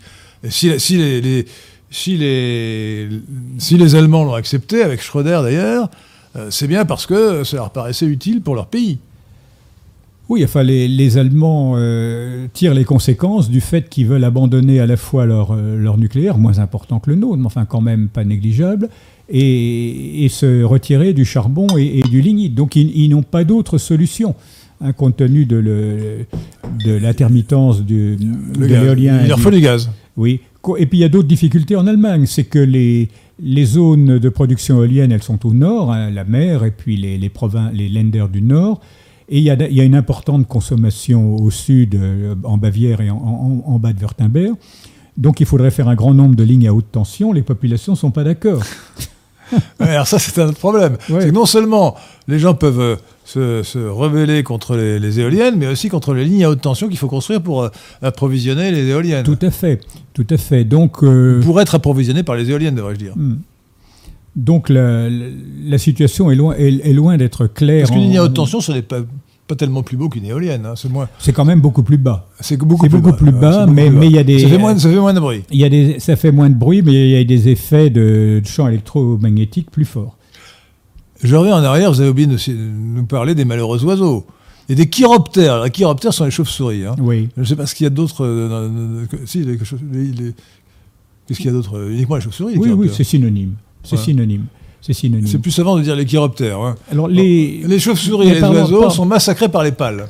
parlons-en. Alors a, C'est un sujet, un sujet intéressant. Alors justement, ça montre encore une fois l'imposture des écolos euh, qui euh, ne voient pas, qui, ne- qui refusent de voir l'inconvénient dramatique pour la faune euh, des, des éoliennes, parce que ce sont des millions de- d'oiseaux qui sont tués par les éoliennes actuellement en France, hein, chaque année. Alors, la, la situation est la suivante. Bon, les, les oiseaux et les, et les chiroptères sont en péril de manière globale. Ah, C'est pas telle espèce, c'est pas seulement la linotte euh, mélodieuse ou le bruant jaune, c'est l'ensemble de la population. Et on a des communiqués tout à fait sérieux du, Muséum d'histoire naturelle euh, qui valent pour la France et en fait très probablement pour le reste de l'Europe aussi, diminution d'un tiers en 10 ans pour les, les oiseaux et les. Mais c'est dramatique, c'est dramatique. Alors quelle est, les campagnes vont, cesser de chanter, hein, on en est là. Alors quelles sont les causes? Il y a une cause numéro un qui n'est pas, pas éolienne, ce sont les insecticides. Les insecticides tuent les insectes et les, oiseaux n'ont plus assez à manger. Bon, c'est ça la cause numéro un. Mais l'éolien s'y ajoute. Donc ce que je dis, euh, c'est pas parce que vous avez une cause principale ailleurs qu'il faut en rajouter. Parce que le, discours des, Verts est de dire Oh, mais c'est insignifiant, c'est rien du tout, quelques oiseaux. euh. Et puis ils vous produisent des statistiques ridicules euh, disant euh, les éoliennes tuent en moyenne euh, entre 2 et, et 20 oiseaux par an. Alors ils vous sortent ça en disant bon, c'est rien, c'est pas, pas grave. Ils oublient une chose, c'est que quand les, les oiseaux et les chiroptères sont tués, il y a des, quantités de prédateurs dans nos campagnes qui, qui se hâtent de s'en emparer. Hein, Il y a les, les renards, les blaireaux, euh, les différentes catégories de, de rapaces, euh, les chiens errants et les, chats errants. Les enquêteurs, ils viennent pas tous les jours. hein, ils, vi- ils viennent, souvent c'est tous les huit S'ils jours. sont honnêtes, parce que je ne Voilà, sais pas qui enquête. Et oui, alors là, il y, a- il y a tout un problème, savoir parce qu'ils sont payés par les promoteurs en Euh, plus. alors, Ah oui, attendez, eh oui, eh Il n'y a aucune raison de la faire confiance. C'est Donc- comme, donc- c'est comme le sondage dont vous parlez d'Aris euh, Interactive, qui est un sondage Oui. bidon et fallacieux. Oui, oui. Donc les, les statistiques de mortalité euh, dues aux éoliennes ne valent rien. Ne valent rien. L'ennui, c'est qu'on n'est on- on n'est pas en mesure d'en il y a, si j'ai bien compris, de l'ordre de 10 000 éoliennes actuellement en service en France. Oui, il ne faut pas tellement raisonner d'ailleurs en nombre parce que les éoliennes nouvelles sont plus puissantes, plus hautes. Non, mais c'est un ordre grave. Donc, Il faut quand même avoir ça à l'esprit. Nous sommes. Euh, ce- ce je, dirais plutôt, je dirais plutôt 8000 et ça va passer si, euh, si la le programme est respecté, ce qui n'est pas sûr, ça va passer aux environs de 15 000. Ouais. Moi, je préfère raisonner en puissance installée. Non, mais attendez, pour le- non, oui, mais sauf, que pour les oiseaux, euh, Non, c'est parce que la, puissance, la puissance est liée à la hauteur. Hein. Non, Alors, mais si, vous, si vous, si vous si vous comptez, en nombre, comptez 100 vous- oiseaux morts euh, chaque année pour chaque éolienne, multiplié par 8000, ça fait 800 000 oiseaux. c'est déjà ça, oui. Mais, mais les, les, les Verts ne, ne sont pas d'accord avec 100 oiseaux, ils vous disent 20 oiseaux. Bon. Euh, 20 oiseaux, ça fait quand même 160 000. hein. Oui, bon. Hein, ça c'est- les, c'est- ça ça les n'est pas ridicule, Ça hein. ne résultera pas. Moi, je dis que la, la mortalité, on on n'est pas capable de la chiffrer, mais est beaucoup, est beaucoup plus importante que ça. Ouais. Donc c'est plusieurs centaines de milliers d'oiseaux qui- Ah oui. et, et de, et- et alors, de chauves-souris qui sont tués chaque année. On, on a eu des chiffrages en Espagne et, aux États-Unis, je ne sais pas trop comment ils ont été faits, mais qui sont, euh, qui sont absolument terrifiants. Hein, le, le nombre de morts dus aux éoliennes, Par pas, pas aux insecticides. Par million. Ah oui, des centaines de milliers, des, des millions. Donc, euh, les, les verts, finalement, enfin, ceux qui se disent verts et à qui on devrait retirer le titre de vert, ils devraient le rendre. Vous auriez dû mettre une cravate verte. Voilà, non, elle est bleue. Oui, mais vous auriez dû mettre Ah une ouais. cravate verte. Oui, pour affirmer que Votre moi, préoccupation écologique. j'ai la prétention d'être un véritable vert. Bon, les, les, les verts euh, se retournent contre les, les campagnes et les paysages qui sont censés protéger et qui sont à l'origine de leur mouvement. Ils ravagent les campagnes avec leurs éoliennes, ils tuent les oiseaux, ils tuent les, les, les, chiroptères et ensuite ils roulent des mécaniques en disant nous, les verts. C'est une escroquerie. Il faudrait qu'il y ait une prise de conscience. Et la- la- je pense que beaucoup en plus sont, sont des gens honnêtes et de bonne foi, mais Oui, qui ont ça, ça, vous êtes bien été gentil beaucoup, mais qui ont été Non, euh, beaucoup de fortes convictions. qui ont sûr. été trompés. enfin, qui, pour eux, c'est devenu des, des phénomènes religieux, des faits religieux dont ils ne sont plus capables de discuter.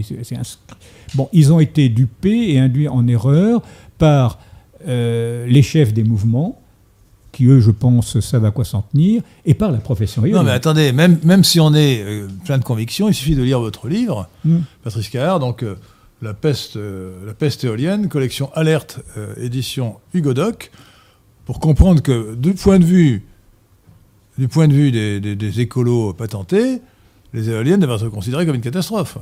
Oui, il Euh, devrait. Il y en a certains. Il, il de- il devrait, il devrait se rendre compte. Il y en a certains. Ça ne bah, réduit pas, ça ne réduit pas, au contraire, euh, les, les émissions de gaz carbonique, puisqu'il faut, euh, comme c'est intermittent, il faut euh, du gaz naturel.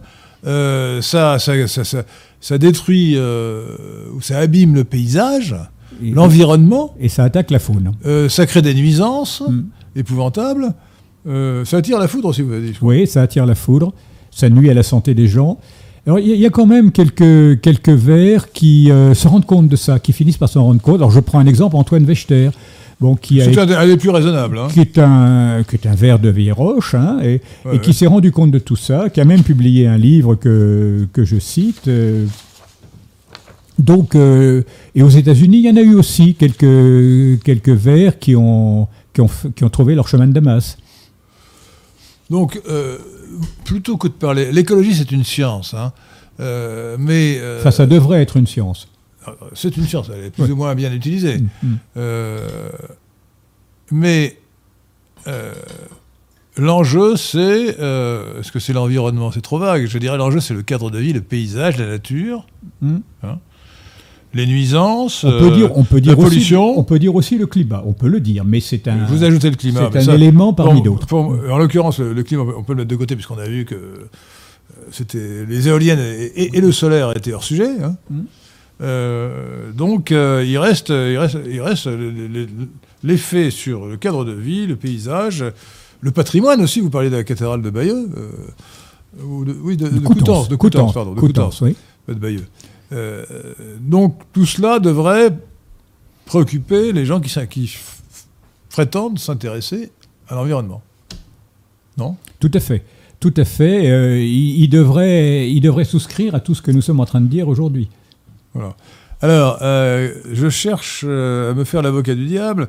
Est-ce que si je vous dis oui, mais les nouvelles centrales nucléaires, comme à cause des conditions de sécurité, des nouvelles, des nouvelles techniques, sont finalement euh, aussi chères, donnent un- une électricité aussi chère que l'éolien Qu'est-ce que vous répondez?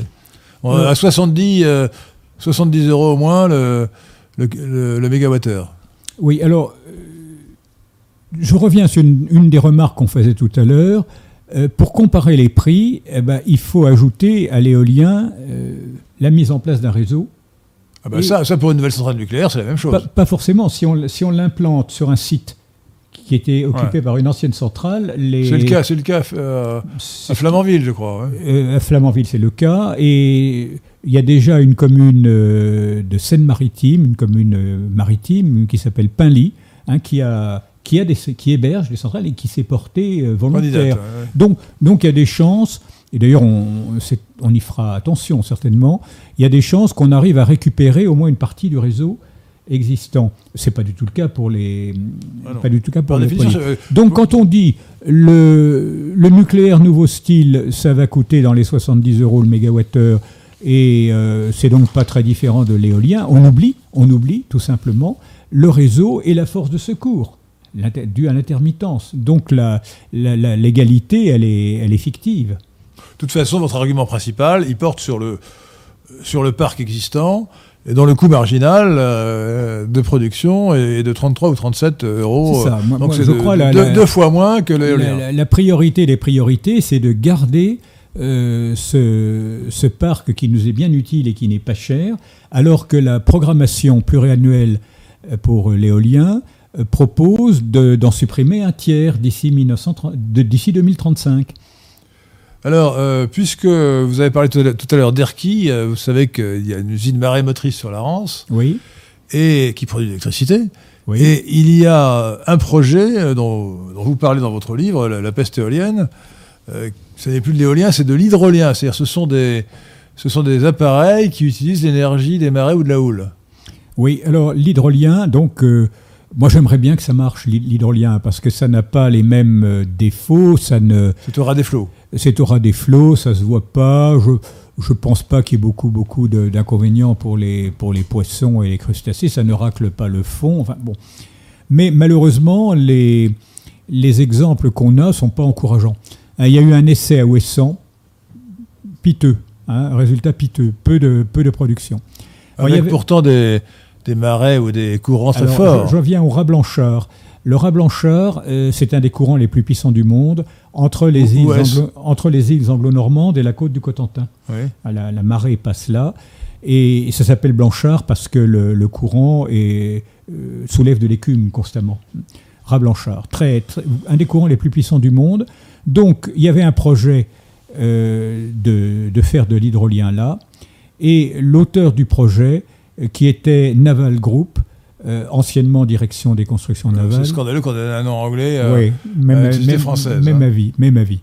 Euh, Naval Group s'est retiré. ouais. C'est retiré parce que c'était trop difficile, il n'arrivait pas à dompter la, la force du C'est-. C'était la DCN, Oui, la DC l'ancienne DCN. Direction des constructions alors on est en train de, de la remplacer, la région Normandie, va, bonne fille, payer la moitié, et puis une société, je ne sais plus laquelle, va payer l'autre moitié. On essaye, mais bon, ça laisse quand même, le, le retrait de Naval Group est quand même très inquiétant. Donc l'hydrolien, ce serait très bien, mais j'ai des, j'ai des doutes. hein, J'ai des Ah bah, L'usine mar- marémotrice de la Rance euh, n'a pas eu de. Elle n'a pas eu de successeur. de n'a pas eu de successeur parce que c'était pas du tout rentable. Voilà. Et puis en plus, c'est- pas très beau dans le paysage quand même. euh, Ouais, on, est- on est On- habitué, c'est comme la Tour on Eiffel. est habitué. On Voilà. s'habitue. on s'habitue. L'usine l'usine marémotrice de la. Oui. Euh, J'avais lu que quand une éolienne doit être démontée, le frais revient à celui qui a le terrain. Quand une éolienne doit être démontée, c'est extrêmement cher et parfois le coût revient à celui qui a le terrain, notamment des agriculteurs qui se retrouvent ruinés. Après Ah. cela, je sais pas si c'est vrai ou si c'est. Oui, je pense qu'il y a une part de, une part d'exagération là-dedans. Euh, normalement, lorsque le- l'exploitant éolien s'en va, il doit remettre en état le site. Bon, ça c'est une règle générale. Lui, l'exploitant. Euh, et euh, l'ennui, c'est qu'on on se demande si dans 20 ans, l'exploitant sera toujours là. Oui, c'est ça. Parce que il faut voir ce que c'est l'exploitant. Le- Généralement, c'est une sous-filiale d'un groupe. Une sous-filiale avec un capital social extrêmement faible. Alors je prends le cas de celui qui est le plus près de chez moi. Son capital social est de 1 euro. 1 euro. Et avec ça, il construit les éoliennes. Les banques lui prêtent tout. Donc, structure financière très fragile, volontairement.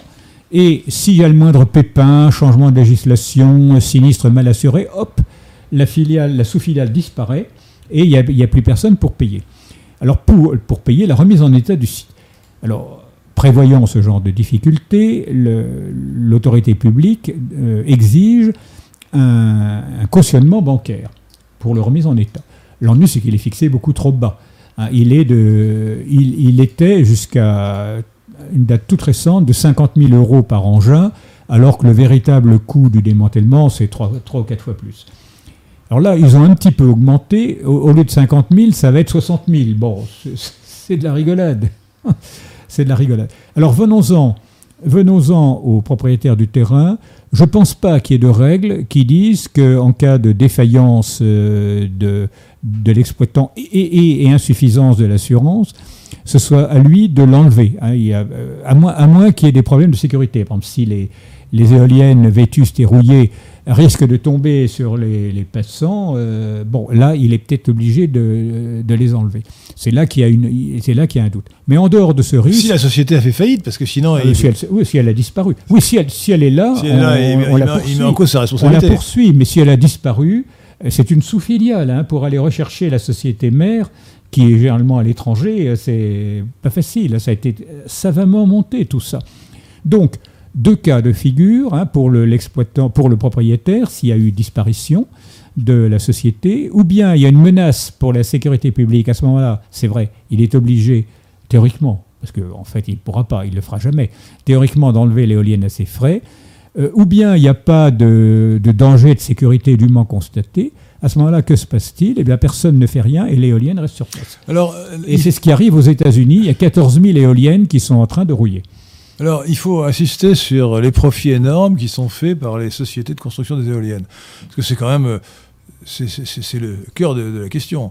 Euh, vous. euh, alors, rappelez-nous, dites-nous, quelle est la garantie de prix, le montant et la durée que donne l'État aux fabricants des éoliennes À ceux qui installent les éoliennes. Alors, je, je répète les chiffres que j'ai indiqués tout à l'heure, qui sont les montants de la garantie de l'État. Hein, Pour l'éolien terrestre, les meilleurs appels d'offres donnent 60 euros le mégawattheure. C'est-à-dire que pendant 20 ans, le... C'est 20 ans, hein 20 ans. C'était avant 15 ans, maintenant c'est 20 ans. Pendant 20 ans, le- l'exploitant est assuré de recevoir sur toute sa production euh, 60 euros le mégawattheure. Sachant, sachant que sa production a priorité sur les autres. En plus, alors il, elle elle passe sur le réseau en, en priorité, donc c'est les, les centrales nucléaires qui sont euh, installations lourdes, qui sont obligées de fermer, de, de- de s'arrêter, et puis c'est le, le courant éolien, installation légère, qui passe. Donc c'est une inversion, C'est une aberration. une inversion des, des bons principes de, des bons principes de l'économie. Normalement, le nucléaire doit fonctionner en base, c'est-à-dire tout le Tout temps. à fait. L'équipement lourd est la base, et les équipements Voilà. légers doivent assurer la pointe. Là, on marche sur la tête. Absolument, c'est l'inverse. Donc, euh, il est assuré de recevoir ses 60 euros. Alors, que fait-il? Il vend son courant sur le marché et l'État paye la différence. Et euh, statistiquement, au cours des dernières années, l'État a payé la moitié. La moitié du chiffre d'affaires, en dehors du cas des... Oui, pour les appels d'offres, c'est peut-être un peu moins vrai, mais pour les, ceux qui échappent à l'appel d'offres, c'est la moitié. Alors je viens à eux.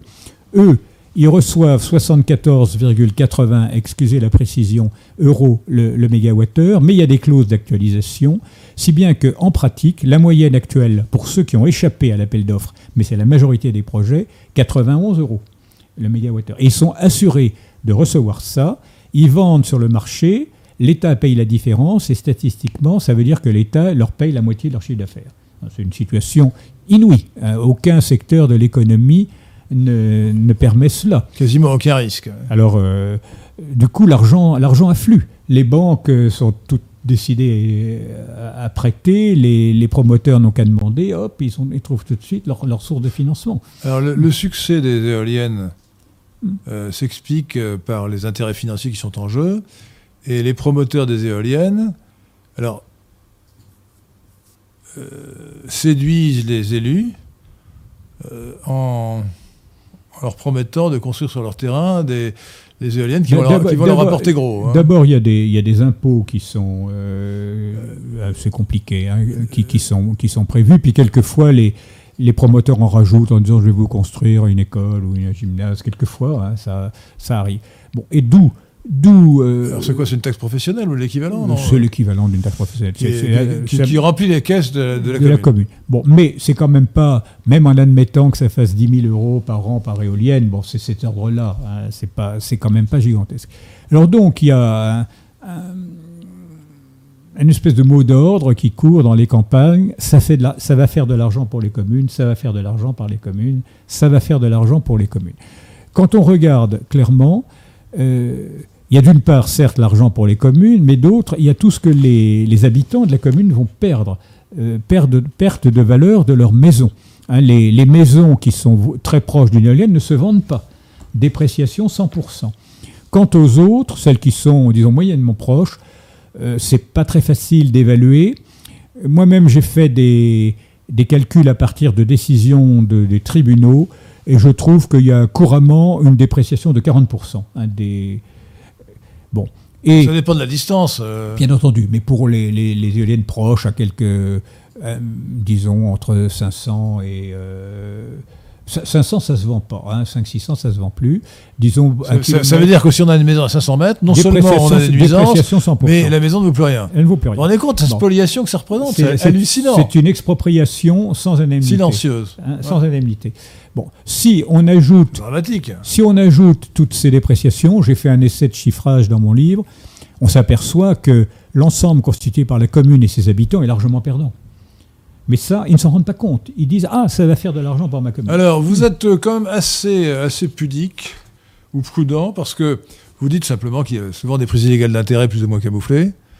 Euh, certains maires, donc, qui euh, oui, mais même. trouvent intérêt à ce qu'on sur leur. Oui, il y a Et, ça. alors, euh, mais c'est vous- pas un phénomène général. Non, le, le phénomène, euh, j'allais dire général, enfin très répandu, même, c'est des maires même honnêtes, honnêtes, mais qui disent euh, j'ai des difficultés financières dans ma commune, je serais bien content d'avoir de l'argent pour ma commune. Jean-Louis Butré, que vous citez en bibliographie, euh, qui a écrit un livre en 2017 sur le sujet, je, je l'avais reçu avant qu'il écrive son livre d'ailleurs à Radio Courtoisie, et qui est un militant contre les éoliennes, que je connais, oui, oui. euh, je crois, affi- affirme que c'est une mafia et qu'il y a un véritable, une véritable corruption des élus locaux systématique, avec des pots de vin qui n'apparaissent pas. Euh, bon, alors, il ne le prouve Oui, pas, mais il le moi, soupçonne. je, je pense que je pense que c'est pas ça. Hein, je pense que. Vous qu'il se trompe sur ce sujet? Je pense que c'est vrai pour un certain nombre de cas. Hein, il y a des gens, des, tout simplement, le, le maire euh, euh, va, va, faire des éoliennes chez lui. Sur ses, sur ses... Bon, ça arrive. Ça, mais ça, ça, je dirais, c'est le cas classique. Mais c'est mais, pas, mais, mais c'est pas général. La thèse de Buttray, c'est vraiment que c'est une mafia Alors, et que les, les promoteurs des éoliennes sont des gens qui corrompent systématiquement les élus. Oui, alors ça n'est pas. Je Je pense que- avec des pots de vin qui n'apparaissent pas. Oui, hein. non, non, alors des, je- des mallettes de billets. Quoi. Je pense que ce serait. de- Personne ne peut le prouver.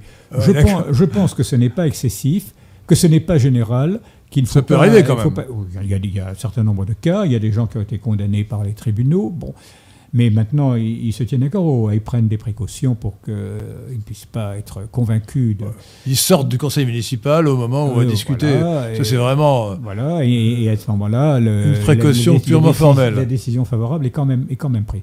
Moi, je pense, euh, je pense, c'est peut-être un acte de foi, que la majorité, peut-être même la grande majorité des maires, des élus locaux sont honnêtes, mais ils ont la vue courte. Donc, ils se disent, ça va faire de l'argent pour la commune, et ils ne voient pas tous les, tous les inconvénients. Et je crois que c'est ça, je crois que c'est ça le, le fond, le fond du problème. Euh, Laissons la chose en suspens. Et moi, je m'interroge. Je n'ai pas de- du tout d'opinion sur le sujet. Je cite les opinions euh, de Buttray et la vôtre. J'écoute la vôtre. Oui, euh, Pierre de Tirmont. Il y a une série de questions. Alors, si vous voulez répondre à toutes, il va falloir peut-être euh, faire des réponses pas trop trop longues. À vous de voir.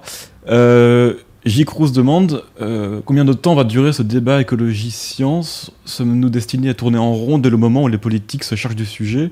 Et Hugo pose une question assez similaire. Les pro-nucléaires sont en train de gagner le débat. Qu'en pensez-vous? Alors, c'est deux questions un petit peu contradictoires. Alors, la, la première, bah, je ne sais pas combien de temps le, le, dé- le- le débat va durer. Euh, je, je- je constate une chose, c'est que actuellement le débat prend de la force. hein. Le- euh, depuis deux ans, les médias consacrent plus de temps aux problèmes, euh, aux problèmes euh, éoliens. Peut-être mon livre y est-il pour quelque chose? D'ailleurs, je crois qu'il n'a pas fini sa carrière. hein. Espérons. Oui, va allons y contribuer. il va y avoir un peu de publicité qui va relancer le. Bah, va- vous avez de la publicité actuellement à Radio Athéna, puis dans les jours Ouais. qui suivent. Je suis très, j'y sur- suis, j'y suis très chers auditeurs, n'oubliez pas de partager les vidéos de notre chaîne, de nos chaînes, et, notamment celle-là pour que le plus possible de gens soient atteints par euh, la révélation euh, sur le sujet des éoliennes qu'ils ne connaissent pas forcément. Ah.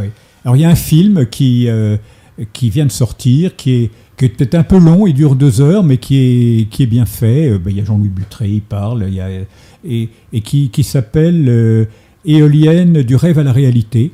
Ah, donc vous, vous tapez sur Google ou YouTube, je sais pas, vous éolienne du rêve à la réalité, vous voyez la, la vidéo, le film qui dure deux heures et qui est de, qui est de bonne qualité. Ah, Il y a même des chansons euh, qui ont été des chansons sur les éoliennes qui ont été composées spécialement pour ce film. Donc tout ça pour vous dire que le débat, le débat monte, le débat euh, s'enfle même. Vous dire quand il prendra fin, j'en n'en sais rien. Moi, je constate une chose, c'est que le, le gouvernement et le président de la République maintiennent, euh, maintiennent le cap euh, vraiment euh, comme si. Avec une, une loi qui s'appelle le programme. euh, C'est un, un décret. un décret, pardon, le, le programme pluriannuel. Programme pluriannuel pour l'énergie, c'est. PPE. Bon, PPE, ça veut dire que les éoliennes terrestres doivent, doivent être multipliées par 2,25 en termes de potentiel. hein. Le potentiel éolien terrestre, 2,25 En en, en 10 ans. Pas en mégawatts, en, en- en puissance. hein. En puissance, bah, bah, hein. 2,25 en 10 ans. Et si on ajoute l'éolien en mer, ça fait 2,6. Bon, voilà ce que dit la, la programmation. Et la, la ministre, euh, certainement approuvée par le Premier ministre et le Président de la République, nous dit voilà, il faut faire. Il dit au préfet, il faut, faut tout faire pour tenir cet objectif. Voilà, Alors, voilà où on en est. Alors ça risque de durer très longtemps. la question générale qui a été posée par le premier euh, auditeur, euh, euh, c'était. euh, j'ai- tendance à répondre euh, par, par une citation, par deux citations. La première citation, c'est On ne peut pas mentir à, à tout le monde tout le temps. Et la deuxième citation, c'est Et après tout, euh, est-ce vrai? Il est possible qu'on puisse mentir à tout le monde tout le temps. hein. Voilà. Oui. Euh, voilà. Alors, l'issue de tout ça bah, dépend en grande partie du président de la République. hein. Alors, qu'est-ce qu'est-ce Il qu'il peut a- changer en 2022. je peut changer, peut changer. Euh, il, a, il a dit l'an dernier à, à Pau, en janvier de l'an dernier, qu'il était très préoccupé de voir monter l'opposition à l'éolien. Les Gaulois réfractaires. Et puis, il s'est rien passé. hein. Ce- cette gentille déclaration n'a eu aucune suite, et c'est à ce moment-là qu'a été, euh, été publiée la PPE. je- langage. Bon. Je ne sais pas comment il faut le qualifier. Alors ensuite, tout récemment, euh, Stéphane Bern, euh, qui est quelqu'un... Alors pour- ça, ça, c'est important. Que- Que Stéphane Stéphane Bern, Bern. il est quand même très médiatisé. Euh, Stéphane Bern, qui est quelqu'un pour qui j'ai beaucoup d'estime. hein, et Il le il- patrimoine. il, remue, il se remue beaucoup, c'est quelqu'un d'honnête et de sincère. Stéphane Bern sympathique. est sympathique. Bon, Stéphane Bern euh, fait, sort dans le Figaro une tribune très remontée euh, contre lui. C'est tout récent. Euh, ensuite, il, il fait une petite fête de remise de prix à des, à des monuments. Euh, Brigitte Macron est invitée à cette fête. Elle y va. Et elle dit, euh, cher Stéphane Bern, je, suis tout à fait d'accord avec la tribune que vous avez publiée contre l'éolien dans le Figaro. Elle, elle dit ça. Et c'est dans les médias. Alors moi, je trouve ça très bien. Bra- bravo Brigitte. Mais quelle, C'est quelle, pas elle qui est président. quelle va être la suite? Est-ce qu'on va assister euh, à la répétition Alors de, ce- permettez-moi de vous de ce citer. qu'on a eu avec Pau, c'est-à-dire de, de- de nobles déclarations sans suite? Permettez- Permettez-moi de vous citer un article intitulé Les éoliennes à suivi de l'Union nationale, paru dans le Figaro des 5 et 6 juin 2020, 2021 bien entendu, pas 2020, euh, signé Marine Le Pen, et qui est honnêtement excellent. Vous auriez pu le signer. Euh, excellent. Écoutez, elle, arrive un peu, un peu après, Les car- euh, les après carabiniers, carabiniers, ouais. oui. bah, Elle, elle reprend de manière intelligente, d'ailleurs, des, Elle avait voulu. des Elle avait arguments. voulu l'article. Ah oui, mais et, Ouais. et- et elle, et elle a sans doute lu mon livre avant. Oui. euh, oui, avant. Elle, Elle, ou- elle ou son conseiller. Enfin, elle bon. ou son conseiller, non. Euh, mais Ah, la- l'article, la- l'article est très intelligent parce qu'il il donne de bons arguments et il est rassembleur en citant des gens de à peu près tous les partis qui, euh, qui se sont alors, un c'est- moment ou un autre. C'est ce qui s'appelle une, ré- une récupération intelligente. hein. Ah oui, c'est c'est- c'est- c'est tout à fait intelligent comme récupération. Alors je, je précise que je la connais pas, hein, euh, que, que je n'ai aucune euh, affinité avec elle. Alors elle m'approuve, bah, euh, je vais pas m'en plaindre, mais, mais j'y suis vraiment pour rien. Euh, bien que vous soyez membre du Pen Club. Alors, enfin, Pierre de vous aurez été un peu long quoi, pour vous. Oui, oui, oui. Euh, Jambon demande ce qu'on fait des déchets nucléaires. Ah, grande question. Alors, Alors les déchets nucléaires. c'est euh, c'est Bure. c'est on les met à Bure, c'est ça? Bure, allez. C'est un, un- un- un vrai problème et c'est essentiellement ça, le grief que, qui est actuellement adressé au nucléaire, c'est ça.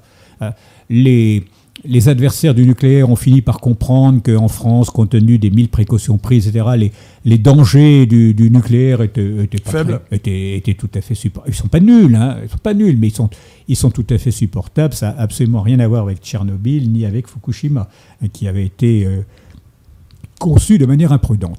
Bon, le danger est faible. Donc, on, on trouve euh, l'argument déchets et, et on le met en avant. C'est vrai, il y a des déchets nucléaires qui durent des milliers d'années. Bon.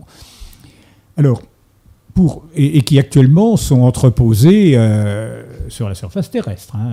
À La Hague, il y a des, il y a des entrepôts bien, bien, bien conçus, mais enfin quand même en, en surface. Alors, le projet de Bure, euh, et qui, qui, à mon avis est un bon projet, un projet raisonnable, consiste à enfouir. Dans la Marne. C'est à la, aux confins de la Meuse et de la Haute-Marne. Le projet consiste à enfouir les déchets dangereux, les plus dangereux, sous une couche d'argile qui est à 500 mètres.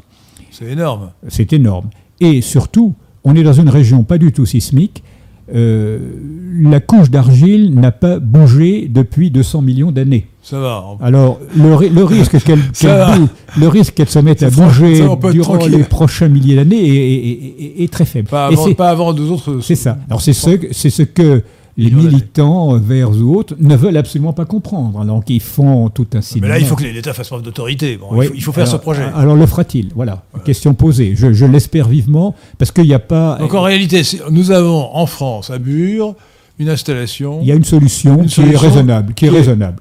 Qui est excellente et qui Mm. permet de régler la question des déchets nucléaires. Voilà. Et alors j'ajoute Et, en plus, vous avez dit que c'était réversible, c'est-à-dire qu'on pouvait éventuellement, si on trouve demain, grâce à par exemple avec des surrégénérateurs, le moyen de, ré- de- de réutiliser les déchets, on peut aller les chercher dans le fond. Oui, ceci pendant, pendant environ un siècle, ça sera réversible et après, ce sera définitivement scellé. Bon, enfin, j'ajoute une chose, c'est que les Finlandais sont en train de faire quelque chose de, dans le même genre que Bure et un peu plus avancé, donc ça va, ils vont commencer leur chargement peut-être l'année prochaine, mais personne ne proteste. Tout le monde trouve ça très bien euh, en Finlande. Alors qu'à Pourtant, et pourtant, ils sont aussi. et pourtant, les Finlandais sont, sont des gens extrêmement scrupuleux euh, voilà. en matière environnementale. hein. Pierre de Tirement. Et René précise que les déchets sont vitrifiés. Est-ce que c'est le cas? Oui. Oui, Ouais. bah, c'est déjà Pas le tous. cas en France. Ouais. C'est une- C'est une protection. Alors qui, qui n'est peut-être pas suffisante euh, à très long terme. C'est pour ça qu'on veut enterrer les, les déchets vitrifiés. Lyon-Brabant dit Est-ce vrai que tout est, re- tout est recyclable dans une éolienne sauf les palmes? Les pales, Les pas Les palmes, palmes, oui, les palmes. Les palmes. Oui, en, gros, à des palmes, mais c'est Oui, plus métallique. C'est vrai, en gros, c'est recyclable, euh, plus ou moins facilement. Les pales, non, parce que c'est fait de fibres entrecroisées, très, très difficiles. En plastique. Donc, euh, oui, c'est du plastique. Donc, euh, on Donc, vu- donc, attention, c'est fait avec des, des- des produits fossiles. D'abord, oui, bah, d'abord, on, on peut revenir, euh, si vous voulez, sur la, la composition des éoliennes. Elle, elle comprend, elle, comprend des, elle comprend du carbone et d'autres choses. Donc, on peut voir, on a vu récemment des photos de, de cimetières d'éoliennes euh, aux États-Unis. C'est c'est des, des pales, des, mo- des morceaux de gigantesques pales, parce qu'elles elles font 70 mètres, 80 mètres de long maintenant, les pales. Et, là, on ne sait pas comment les Alors, traiter. j'ai envie d'ajouter une question. Euh, est-ce, que, est-ce que vous êtes, euh, cher euh, Patrice Carr, comme Don Quichotte qui se précipite contre les moulins à vent, et moi je serais Sancho Pensant en quelque sorte Est-ce que cette comparaison vous sied? Écoutez, euh, j'espère, j'espère que je ne, j'espère qu'elle n'est pas fondée. Ça, vous avez trouvé votre Cervantes on peut, on peut se poser la question hein, quand, quand je vois. moi, je, heureusement, ne- je, Bon, je n'ai pas le physique de, de Sancho Pensant. hein. non, non, non. Vous avez davantage de physique de, de Don Quichotte que moi de Sancho Pensant. Nous, sommes, nous sommes deux Don Quichotte plutôt, d'après le physique en tout cas. Mais je vous laisse la place. Non, je préfère jouer les Sancho Pensant. Bon, mais c'est vrai, euh, tout- toute personne qui s'a- s'affronte à une cause comme les éoliennes risque d'avoir le, sort- le sort de Don Quichotte. Alors ça m'amène à faire une autre remarque un peu, un peu taquine. Tout à l'heure, je parlais de la Tour Eiffel et de l'effet Tour Eiffel, mais après tout, les moulins à vent, peut-être que au XVe siècle, les, les- les riverains des moulins à vent trouvaient que c'était épouvantable, et maintenant on trouve ça très joli. Euh, euh, donc est-ce qu'on ne va pas s'habituer aux éoliennes comme on s'est habitué aux moulins à vent? Car après tout, les éoliennes, Oui, enfin, sont les, moulins à les- vent. les proportions sont quand même pas les mêmes. hein. Les, les, les moulins à vent, ça faisait 20 mètres de haut, je sais pas, euh, 30 mètres avec le bout des ailes. Là, on est en, on, on est en train Ouais, de. là, là, ce sont les moulins après. Ce ne sont pas les moulins avant, ce sont les moulins après. Voilà. 300 mètres. Donc, je pense. Cédric demande Quelle est la politique énergétique chinoise? Ah bah ça, euh, je ne suis pas qualifié quand même pour y, pour y répondre. Bon, je crois que la, hein. la politique chinoise, c'est de euh, d'avancer tous les pions dans tous les domaines à la fois. Hein, donc euh, ils, ont, ils ont fait des centrales nucléaires à la française, euh, ils ont fait des centrales nucléaires avec d'autres méthodes, ils font de l'éolien, ils font du photovoltaïque, Charbon. ils maintiennent leurs leur, leur très nombreuses centrales à charbon, ils font de tout à la fois. Et ils font, ils font des- de l'hydroélectricité. Je crois que vous, vous le Ils font citez des, dans votre ils font des barrages partout. Ils ont fait un barrage absolument énorme en déplaçant un million de personnes. Enfin, Oui, le barrage des euh, Trois c'est- Gorges. c'est- effrayant. Des ouais. Avec des conséquences écologiques dramatiques. C'est ça. Alors ils peuvent se permettre évidemment des choses que les Occidentaux C'est un pays peuvent, marxiste. euh, ne peuvent pas. Enfin, euh, il, est tyrannique, il est tyrannique. surtout spécial. Oui. Non, mais un pays complètement marxiste. Euh, PH demande Pourquoi ignorez-vous les contraintes sur l'approvisionnement pétrolier de l'Europe? L'Asie augmente sa consommation d'hydrocarbures de 7% de la consommation de l'Europe. Pourquoi ignorez-vous les contraintes sur l'approvi- l'approvisionnement pétrolier de l'Europe? L'Asie augmente sa consommation d'hydrocarbures de ben, 7%. ne Je je ne me prononce pas sur ce sujet. Il y a les, les difficultés d'approvisionnement sont, sont ce qu'elles sont. Et, moi, je suis d'accord pour qu'on essaye de diminuer, si on peut, l'approvisionnement, enfin la dépense euh, euh, pétrolière, et surtout qu'on n'augmente pas celle du gaz. Parce que ce que vous venez de me dire est à rapprocher de toutes les critiques que je fais tout à l'heure au gaz. Si on, on se sert de Le plus en plus... énergie merveilleuse. Si on se sert de plus en plus du gaz pour pallier l'intermittence des éoliens, ben on, va, on va accroître les difficultés d'approvisionnement. Ça, ça m'amène d'ailleurs à vous faire euh, Mm. euh, une objection euh, qui- que j'aurais pu faire tout à l'heure euh, à propos de, de la doxa du, réch- de, de- de la doxa du climat. C'est une objection que, que- que font les bons auteurs comme Christian Gérondeau, qui disent, bah, écoutez, de toute façon, la France, en termes d'émissions de carbone, c'est 1% de l'émission mondiale. C'est- epsilon. Donc les économies d'émissions de carbone que nous pourrions faire, de toute façon, c'est epsilon d'epsilon, ça ne compte pas. Donc c'est absurde de nous donner du mal pour réduire nos propres émissions de carbone, alors que de toute façon, ça ne compte pratiquement pour rien. Sachant que le, le gaz carbonique, le dioxyde de carbone, il est commun à toute, l'humanité. Voilà, c'est d'ailleurs un gros argument pour euh, aller vers le gouvernement mondial. Je crois que c'est un argument que d'un point de vue éthique, on est, on est obligé de repousser. Parce que si nous disons nous sommes 1%, donc nous ne pouvons rien faire, c'est pas significatif, donc nous, nous continuons à faire ce qui nous plaît. Oui. Nos voisins, pareil, disent moi je suis 1%, je suis 2%, je suis 3%, et finalement personne ne fait rien. Donc on ne peut pas accepter ce genre de raisonnement. si on, si on est honnête. Bah, je suis honnête et je suis éthique et je pense qu'on peut l'accepter Bon. parce que parce que il faut demander d'abord à ceux qui sont si on si on croit ce qui n'est pas mon cas d'ailleurs je raisonne dans un cadre de pensée qui n'est pas le mien. Que le les émissions de gaz carbonique sont gênantes sont mauvaises pour la planète eh bien il faut d'abord demander à ceux qui font le plus d'émissions de gaz carbonique euh, de, de par tête d'habitant euh, de le faire euh, et d'abord la Chine. D'abord la Chine.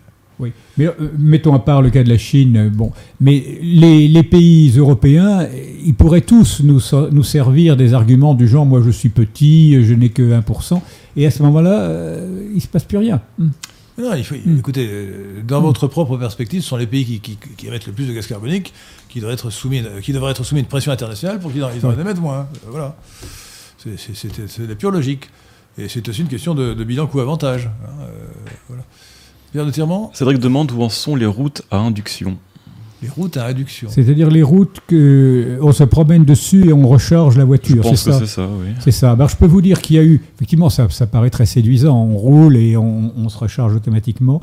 Il y a eu une expérience faite dans, dans mon pays du Perche et euh, ça a été un, un fiasco complet.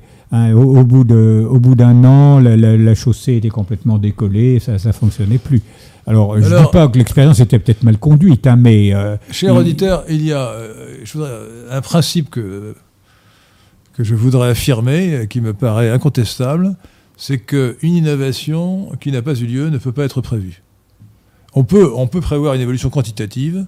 Par exemple, euh, après l'invention du transistor, qui ne pouvait absolument pas être prévu, hmm, par Choclet en 1950 et quelques, on a pu, c'était la loi de Moore, prévoir, parce que c'était quantitatif, qu'on augmenterait euh, industriellement le nombre de, euh, de qu'on doublerait chaque année ou tous les, tous les 18 mois le nombre de, transistors qu'on pourrait mettre sur une puce.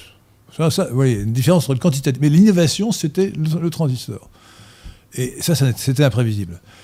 De même, euh, peut-être qu'un jour, l'hydrogène pourra être exploité. Mais pour l'instant, je, ne parle pas de l'induction, hein, pour l'instant, à perspective humaine, c'est un projet totalement utopique. Je, crois- je crois que vous, vous expliquez fort bien dans votre livre, Alors, Oscar, que euh, le, il faut euh, trois fois plus de volume euh, d'hydrogène que de méthane, c'est-à-dire de, de ga- de gaz naturel, ou prétendument naturel selon vous, pour produire la même énergie. Donc, une voiture à hydrogène, non seulement ça peut exploser beaucoup plus qu'une voiture à essence, mais de plus, il faut avoir un réservoir beaucoup plus lourd, beaucoup plus volumineux, beaucoup plus lourd, parce que pour subir la pression. Euh, et, par conséquent, euh, on n'a pas de solution euh, à, vue humaine, à moins d'une innovation extraordinaire qui permettrait de, régler la question et de fabriquer des voitures à hydrogène qui fonctionneraient correctement. Alors il y a notamment une, illusion qui est que grâce à l'hydrogène, qui est devenu une, mascotte, enfin c'est l'idée à la mode, hein, c'est terrifiant, grâce à l'hydrogène, on va pouvoir régulariser la production intermittente de l'éolien et du photovoltaïque. Alors, vous faites une démonstration. Alors, Alors, je, euh, vais, je, vais, je vais essayer de la résumer. Bon, euh, supposons, on, on peut admettre que les pointes de production éolienne sont en volume à peu près de même importance que les creux de production éolienne. Et c'est ces, ces creux qu'il faut essayer de combler puisque le, le consommateur a besoin d'une alimentation régulière. Alors donc j'admets que les- les- sur une année entière, les pointes ont une valeur de 100, enfin une valeur, un volume de 100, et les creux idem. C'est une perte, une insuffisance, une insuffisance de 100. Donc je capte, je capte les, les 100 de pointe et je les transforme en hydrogène. En faisant ça, je perds 35% de l'énergie. Attends, il, faut, il faut expliquer. C'est par euh, électrolyse de l'eau. Électrolyse, de l'eau. Électrolyse de l'eau. J'utilise. L'eau, c'est H2O, comme le gaz carbonique, c'est CO2, et le H2O, on- l'électrolyse, ça donne de l'hydrogène et de l'oxygène. Bravo. Donc, je, me- Ah oui je me sers de l'électricité de pointe pour faire de l'électrolyse d'eau et en sortir de, de l'hydrogène. Ce faisant, je perds 35% de mon énergie et euh, c'est une loi de la physique. On ne voit pas très bien comment on pourrait éviter ça. hein, on ne voit pas très bien. Bon. Et ensuite, euh, je prends mon hydrogène, je le stocke, ce qui d'ailleurs pose Coûteux. des pro- C'est coûteux parce qu'il faut, le, il faut le liquéfier à très basse température ou, ou le comprimer à très forte pression. Bon, je le stocke pendant quelques temps. Et ensuite, j'essaye de m'en resservir pour combler mes creux. Donc, pour- je retransforme mon hydrogène en, en électricité. Je perds à nouveau 35% de, de l'énergie. C'est-à-dire, je fais brûler l'hydrogène pour faire tourner des moteurs. Voilà. Donc j'ai perdu, turbines, turbines. j'ai perdu 70% de mon énergie. Vou- j'avais des pointes de sang. Je voulais avec ça combler des creux de sang. Eh ben non, je ne peux co- combler que 30. Donc le, euh, il, il est absolument faux et euh, à vue humaine, on voit pas très bien comment on pourrait s'en sortir autrement que l'hydrogène va permettre attendez, de le- lisser la production éolienne. Là, vous parlez uniquement en termes physiques, mais en termes financiers. Alors en termes financiers, c'est encore pire. Encore Mais pire. déjà, euh, en termes physiques, la démonstration est apportée. Alors il y a d'autres solutions pour l'hydrogène. On peut essayer de le mettre dans les tuyaux d'alimentation du gaz. L'unique ennui, c'est que l'hydrogène attaque les, attaque les tuyaux et donc on ne peut pas en mettre plus de 6% dedans. Bon. Mais de toute façon, pour en revenir au sujet d'électricité qui est le nôtre aujourd'hui, on ne peut pas compter sur l'hydrogène pour régulariser la, la production euh, éolienne. Et donc là, il y a une, une illusion qui est en train de se répandre. C'est une illusion de plus, c'est effrayant. Ouais, on vit d'illusion Mais en vous, avez, illusion. mais vous avez l'air, quand même de croire davantage euh, aux, aux voitures électriques à batterie. Alors pour l'instant, elles sont beaucoup trop chères. hein, et on Elles voit sont, pas- elles- elles sont très chères. Je vous dis, je m'y, résigne parce qu'il faudra bien quand même que l'on on- on arrive à diminuer la consommation de la consommation de, de Dans pétrole et d'essence. moi, ça ne me paraît Ouais, pas. ouais, bon, je pense qu'il faudra quand même y arriver. Et si je me résigne à la voiture électrique malgré tous ces inconvénients qui sont et le bilan euh, économique, ça n'est- c'est pas très bon. euh, je m'y résigne à cause du bruit, parce qu'il faut bien se dire. Et, et quand je dis voiture, il faut encore y ajouter et tout Ça, spécialement bon argument. hein. les deux roues. Les deux roues qui sont le principal facteur de bruit. À nos villes, sont quand même. Les motos, c'est Paris, terrible. les et ça ne fait que qu'empirer hein, ces derniers temps. Euh, le bruit est vraiment euh, une suggestion énorme. Suggestion énorme. Ça fait partie de l'environnement. hein. tous les Euh, Évidemment. tous les croisés de l'environnement doivent, inclure le bruit dans leur euh, dans leur cadre de pensée. Y compris le bruit des éoliennes. Euh, oui, alors le bruit des éoliennes est quand même euh, à la campagne. Là, on a des villes qui sont dominées par le bruit, euh, surtout en Europe. Euh, voilà, si on arrivait à se délivrer du bruit, Alors, je ce serait quand même pas mal. Je m'aperçois que n'ont pas évoqué, et les- les- nos auditeurs non plus, euh, d'ailleurs vous n'en parlez pratiquement pas dans votre livre, La peste éolienne, la question de l'indépendance éner- énergétique de la France. Mm. Et si on vous dit, oui, mais les éoliennes, une fois qu'elles sont construites, peut-être qu'on les construit avec du matériel étranger, mais Ah une fois qu'elles sont construites, c'est comme le solaire, ça renforce l'indépendance énergétique de la France. Par- alors ça, c'est un argument contre les énergies fossiles qui viennent de l'étranger, Oui. sont Alors, apportées. Réponse euh, il, faut, il faut commencer par les construire. Alors, les éoliennes, euh, sont, les éoliennes terrestres sont à peu près entièrement constituées de composants fabriqués à l'étranger, hein, que ce soit euh, Danemark, euh, Allemagne, euh, Espagne. Entièrement. Reste la mise en place, le socle de béton, bon, qui est fabriqué en France évidemment, la mise en place qui se fait le plus souvent par des équipes venues de Pologne ou de pays comme ça, avec des salaires polonais des cotisations sociales polonaises, et qui retournent en Pologne dès que c'est fini. Donc aucun effet sur l'emploi, au- aucun bénéfice pour le, du point de vue de l'indépendance euh, de, l'indépendance de la France. Donc euh, le début de l'éolienne est, est quand même terrestre, est quand même très très tributaire de l'étranger. Alors maintenant, le, en mer, l'éolien en mer, c'est un peu meilleur. Euh, Il y a des usines de construction euh, de, d'éléments d'éoliennes qui sont en cours euh, au Havre et à, Cherbourg et, et aux environs de Saint-Nazaire. Bon, mais il y a quand même beaucoup de constituants, et notamment les, les mâts, qui continueront de venir de, venir de l'étranger. Donc, indépendance étrangère, indépendance vis-à-vis de l'étranger, pas tellement. Et puis, j'en reviens à ce qu'il ne faut jamais oublier, c'est-à-dire ce mariage forcé de l'éolien avec le gaz pour cause d'intermittence. Bah, le, gaz, bon- très bon argument. le, le gaz n'est pas du tout, euh, pas du tout indépendant. hein. il est entièrement importé. Et, et- et- et de Russie maintenant, de plus Euh, en plus. alors que l'uranium, euh, L'uranium, est on le stocke. L'uranium, on on, le pendant des on années. le stocke, on a trois ans de stock. et puis, on- et puis éventuellement, nous pourrons passer au Et puis, thorium. L'uranium est au Canada, en Australie. Enfin, c'est- ce n'est On est pas, pays un- ce n'est pas un gros problème, l'approvisionnement en uranium. Alors, euh, Pierre de Tirmont, est-ce que... Nous pouvons Non, continuer sur les questions si vous voulez. Ah, pardon? Oui. Bah écoutez, l'heure tourne, nous, nous devons nous arrêter absolument avant 21h. C'est vrai. Donc, euh, posez une question peut-être et pas plus, parce que... euh, Xavier Arrepro demande ce que vous pensez de la, fusi- la fusion bore-hydrogène, de la Z-machine et de l'usine Andasol. Alors, euh, les deux, les deux derniers termes, je ne sais pas ce que ça veut dire. elle Et quel est, le, quel est le La premier? fusion bore-hydrogène. Oui, moi, j'ai pas d'opinion là-dessus. J'ai vu, j'ai rien vu là-dessus dans la presse récemment. Et ensuite, c'est... euh, La Z-machine, je ne sais pas ce que c'est. Et l'autre? L'usine Andasol, je crois que c'est un parc euh, solaire, mais je suis pas sûr. Alors, attendez, euh, pour, le- pour les... Je, je- je- je réponds par, à nouveau à mon argument sur une innovation qui n'a pas eu lieu ne peut pas être garantie. Bon, elle peut être échafaudée, on peut... C'est peut- peut-être un parc on, on peut, solaire. on peut avancer. Alors, En revanche, pour ce, En qui est, du- Espagne. pour ce qui est du solaire, il faut lire le livre de Patrice Cahard, La peste éolienne, vous apprendra tout sur les éoliennes, mais pas seulement, vous apprendrez aussi beaucoup sur le solaire, et en général sur la politique énergétique de la France, sur, le- sur, sur, le- sur- sur toute la politique énergétique. Euh, et vous verrez ce qu'il dit, et qui est très juste et très profond, sur le solaire, il faut utiliser les friches industrielles. Voilà. Il y a 200 000 Oui, il y en a hectares beaucoup. de, de friches industrielles au, au bas mot. Donc il suffit, il suffit, il faut exploiter les friches industrielles pour, pour faire du solaire. Voilà. Et là, il n'y a pas de dégâts pour l'environnement. Euh, on, ne, on ne neutralise pas des, des terres agricoles, on, ne, on ne, ne coupe pas des arbres.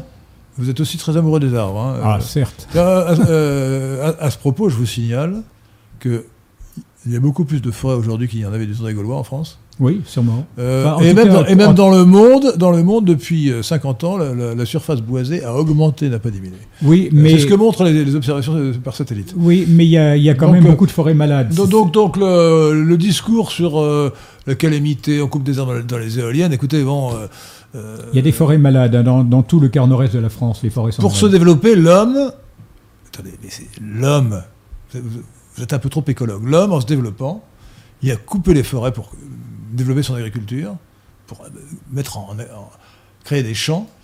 Il il s'est débarrassé des prédateurs comme l'ours et, le loup. Et, je trouve complètement aberrant de faire revenir des loups en France. Nos ancêtres se sont battus contre les loups, et, le loup, c'est celui qui a mangé la, petite, le petit chaperon rouge. Et, maintenant, on voudrait, on introduit, ça, nous- ça nous coûte, ça nous coûte, j'allais dire vulgairement, la peau des fesses, euh, de, de faire venir des, des loups en France ou de les laisser venir. On, a des- on interdit de les tuer, on indemnise. Euh, alors évidemment, les loups mangent les, mangent les moutons. euh, Mais les- pour parler de déforestation, le, le problème de l'Amazonie est quand même un vrai problème. Oh, pas Ah du oui. tout. Le- attendez, mais à, à écouter les écologues, puisque vous ne voulez pas dire écologistes, euh, euh, que- non, d'ailleurs, il faudrait distinguer les scientifiques qui sont des écologues des, des- des politiques qui sont des écologistes, peut-être. Oui, Euh, côté des écologistes, euh, on devrait euh, revenir à l'état de nature. Non, Ah, l'homme s'est développé en coupant les arbres, euh, en euh, mettant... Enfin, la, la- la révolution néolithique, c'est quelque chose, quand même. Non, mais je ne nie pas tout ça, mais je dis que le, le problème de l'Amazonie, qui n'est pas seulement le Brésil d'ailleurs, mais les pays voisins, est quand même un énorme problème. Pourquoi Et bah, Parce que problème c'est c'est un des poumons de la planète. Mais, Eh oui, mais eh non, oui. mais non, mais Eh de, toute- oui. de toute façon, je viens de vous dire que les- la, la surface boisée avait augmenté, donc il n'y a aucun, aucun danger. Oui, elle a- elle a- il, il faut faut laisser voir- le Brésil, il faut laisser le brave Bolsonaro elle, développer, elle a augmenté, développer son il pays. faut, voir les surfaces malades ou à moitié. Bon, je crains malheureusement que vous n'ayez pas le temps de poser une autre question. Donc, euh, franchement, ce livre de Patrice Cahard est passionnant. Tous les livres de Patrice Cahard sont passionnants. Euh, vous lirez Les Oranges de Yalta, vous lirez, euh, Ces guerres qui, qui n'auraient pas dû éclater, etc. etc., etc. C'est passionnant. On a euh, comment dire, un, un dialogue par la lecture avec un grand esprit. On n'est pas toujours d'accord. La meilleure preuve, c'est que nous avons quelques points de divergence. Mais même quand on n'est pas d'accord avec lui, euh, on sait que c'est quelqu'un d'intelligent, de sincère et de profond. Donc lisez ce livre-là, si vous vous intéressez à la question de l'énergie, c'est ce qu'il faut lire. La peste éolienne, édition Hugo Doc, euh, collection Alerte de Patrice Cahart, C-A-H-A-R-T. Euh, J'ai oublié de dire, il faut le répéter, qu'il utilise le pseudonyme de Nicolas Saudray, S-A-U-D-R-A-Y, pour la plupart de ses ouvrages qui, ne sont pas euh, économiques, politico-économico-scientifiques. Merci, chers auditeurs. Merci à vous, euh, Pierre de Tirmont, d'avoir euh, réalisé cette émission. Merci à mon invité, Patrice Cahart. Merci, Merci à, lui euh, de, Merci à cette- vous. de sa contribution à la cause de- de du combat contre les éoliennes. Ça, c'est une œuvre pique que vous avez faite. Merci beaucoup. Merci, chers auditeurs. Et euh, n'oubliez pas, mettez une marque d'approbation sur, sur, ce- sur cette vidéo et partagez-la le plus possible. Par tous les réseaux sociaux possibles imaginables.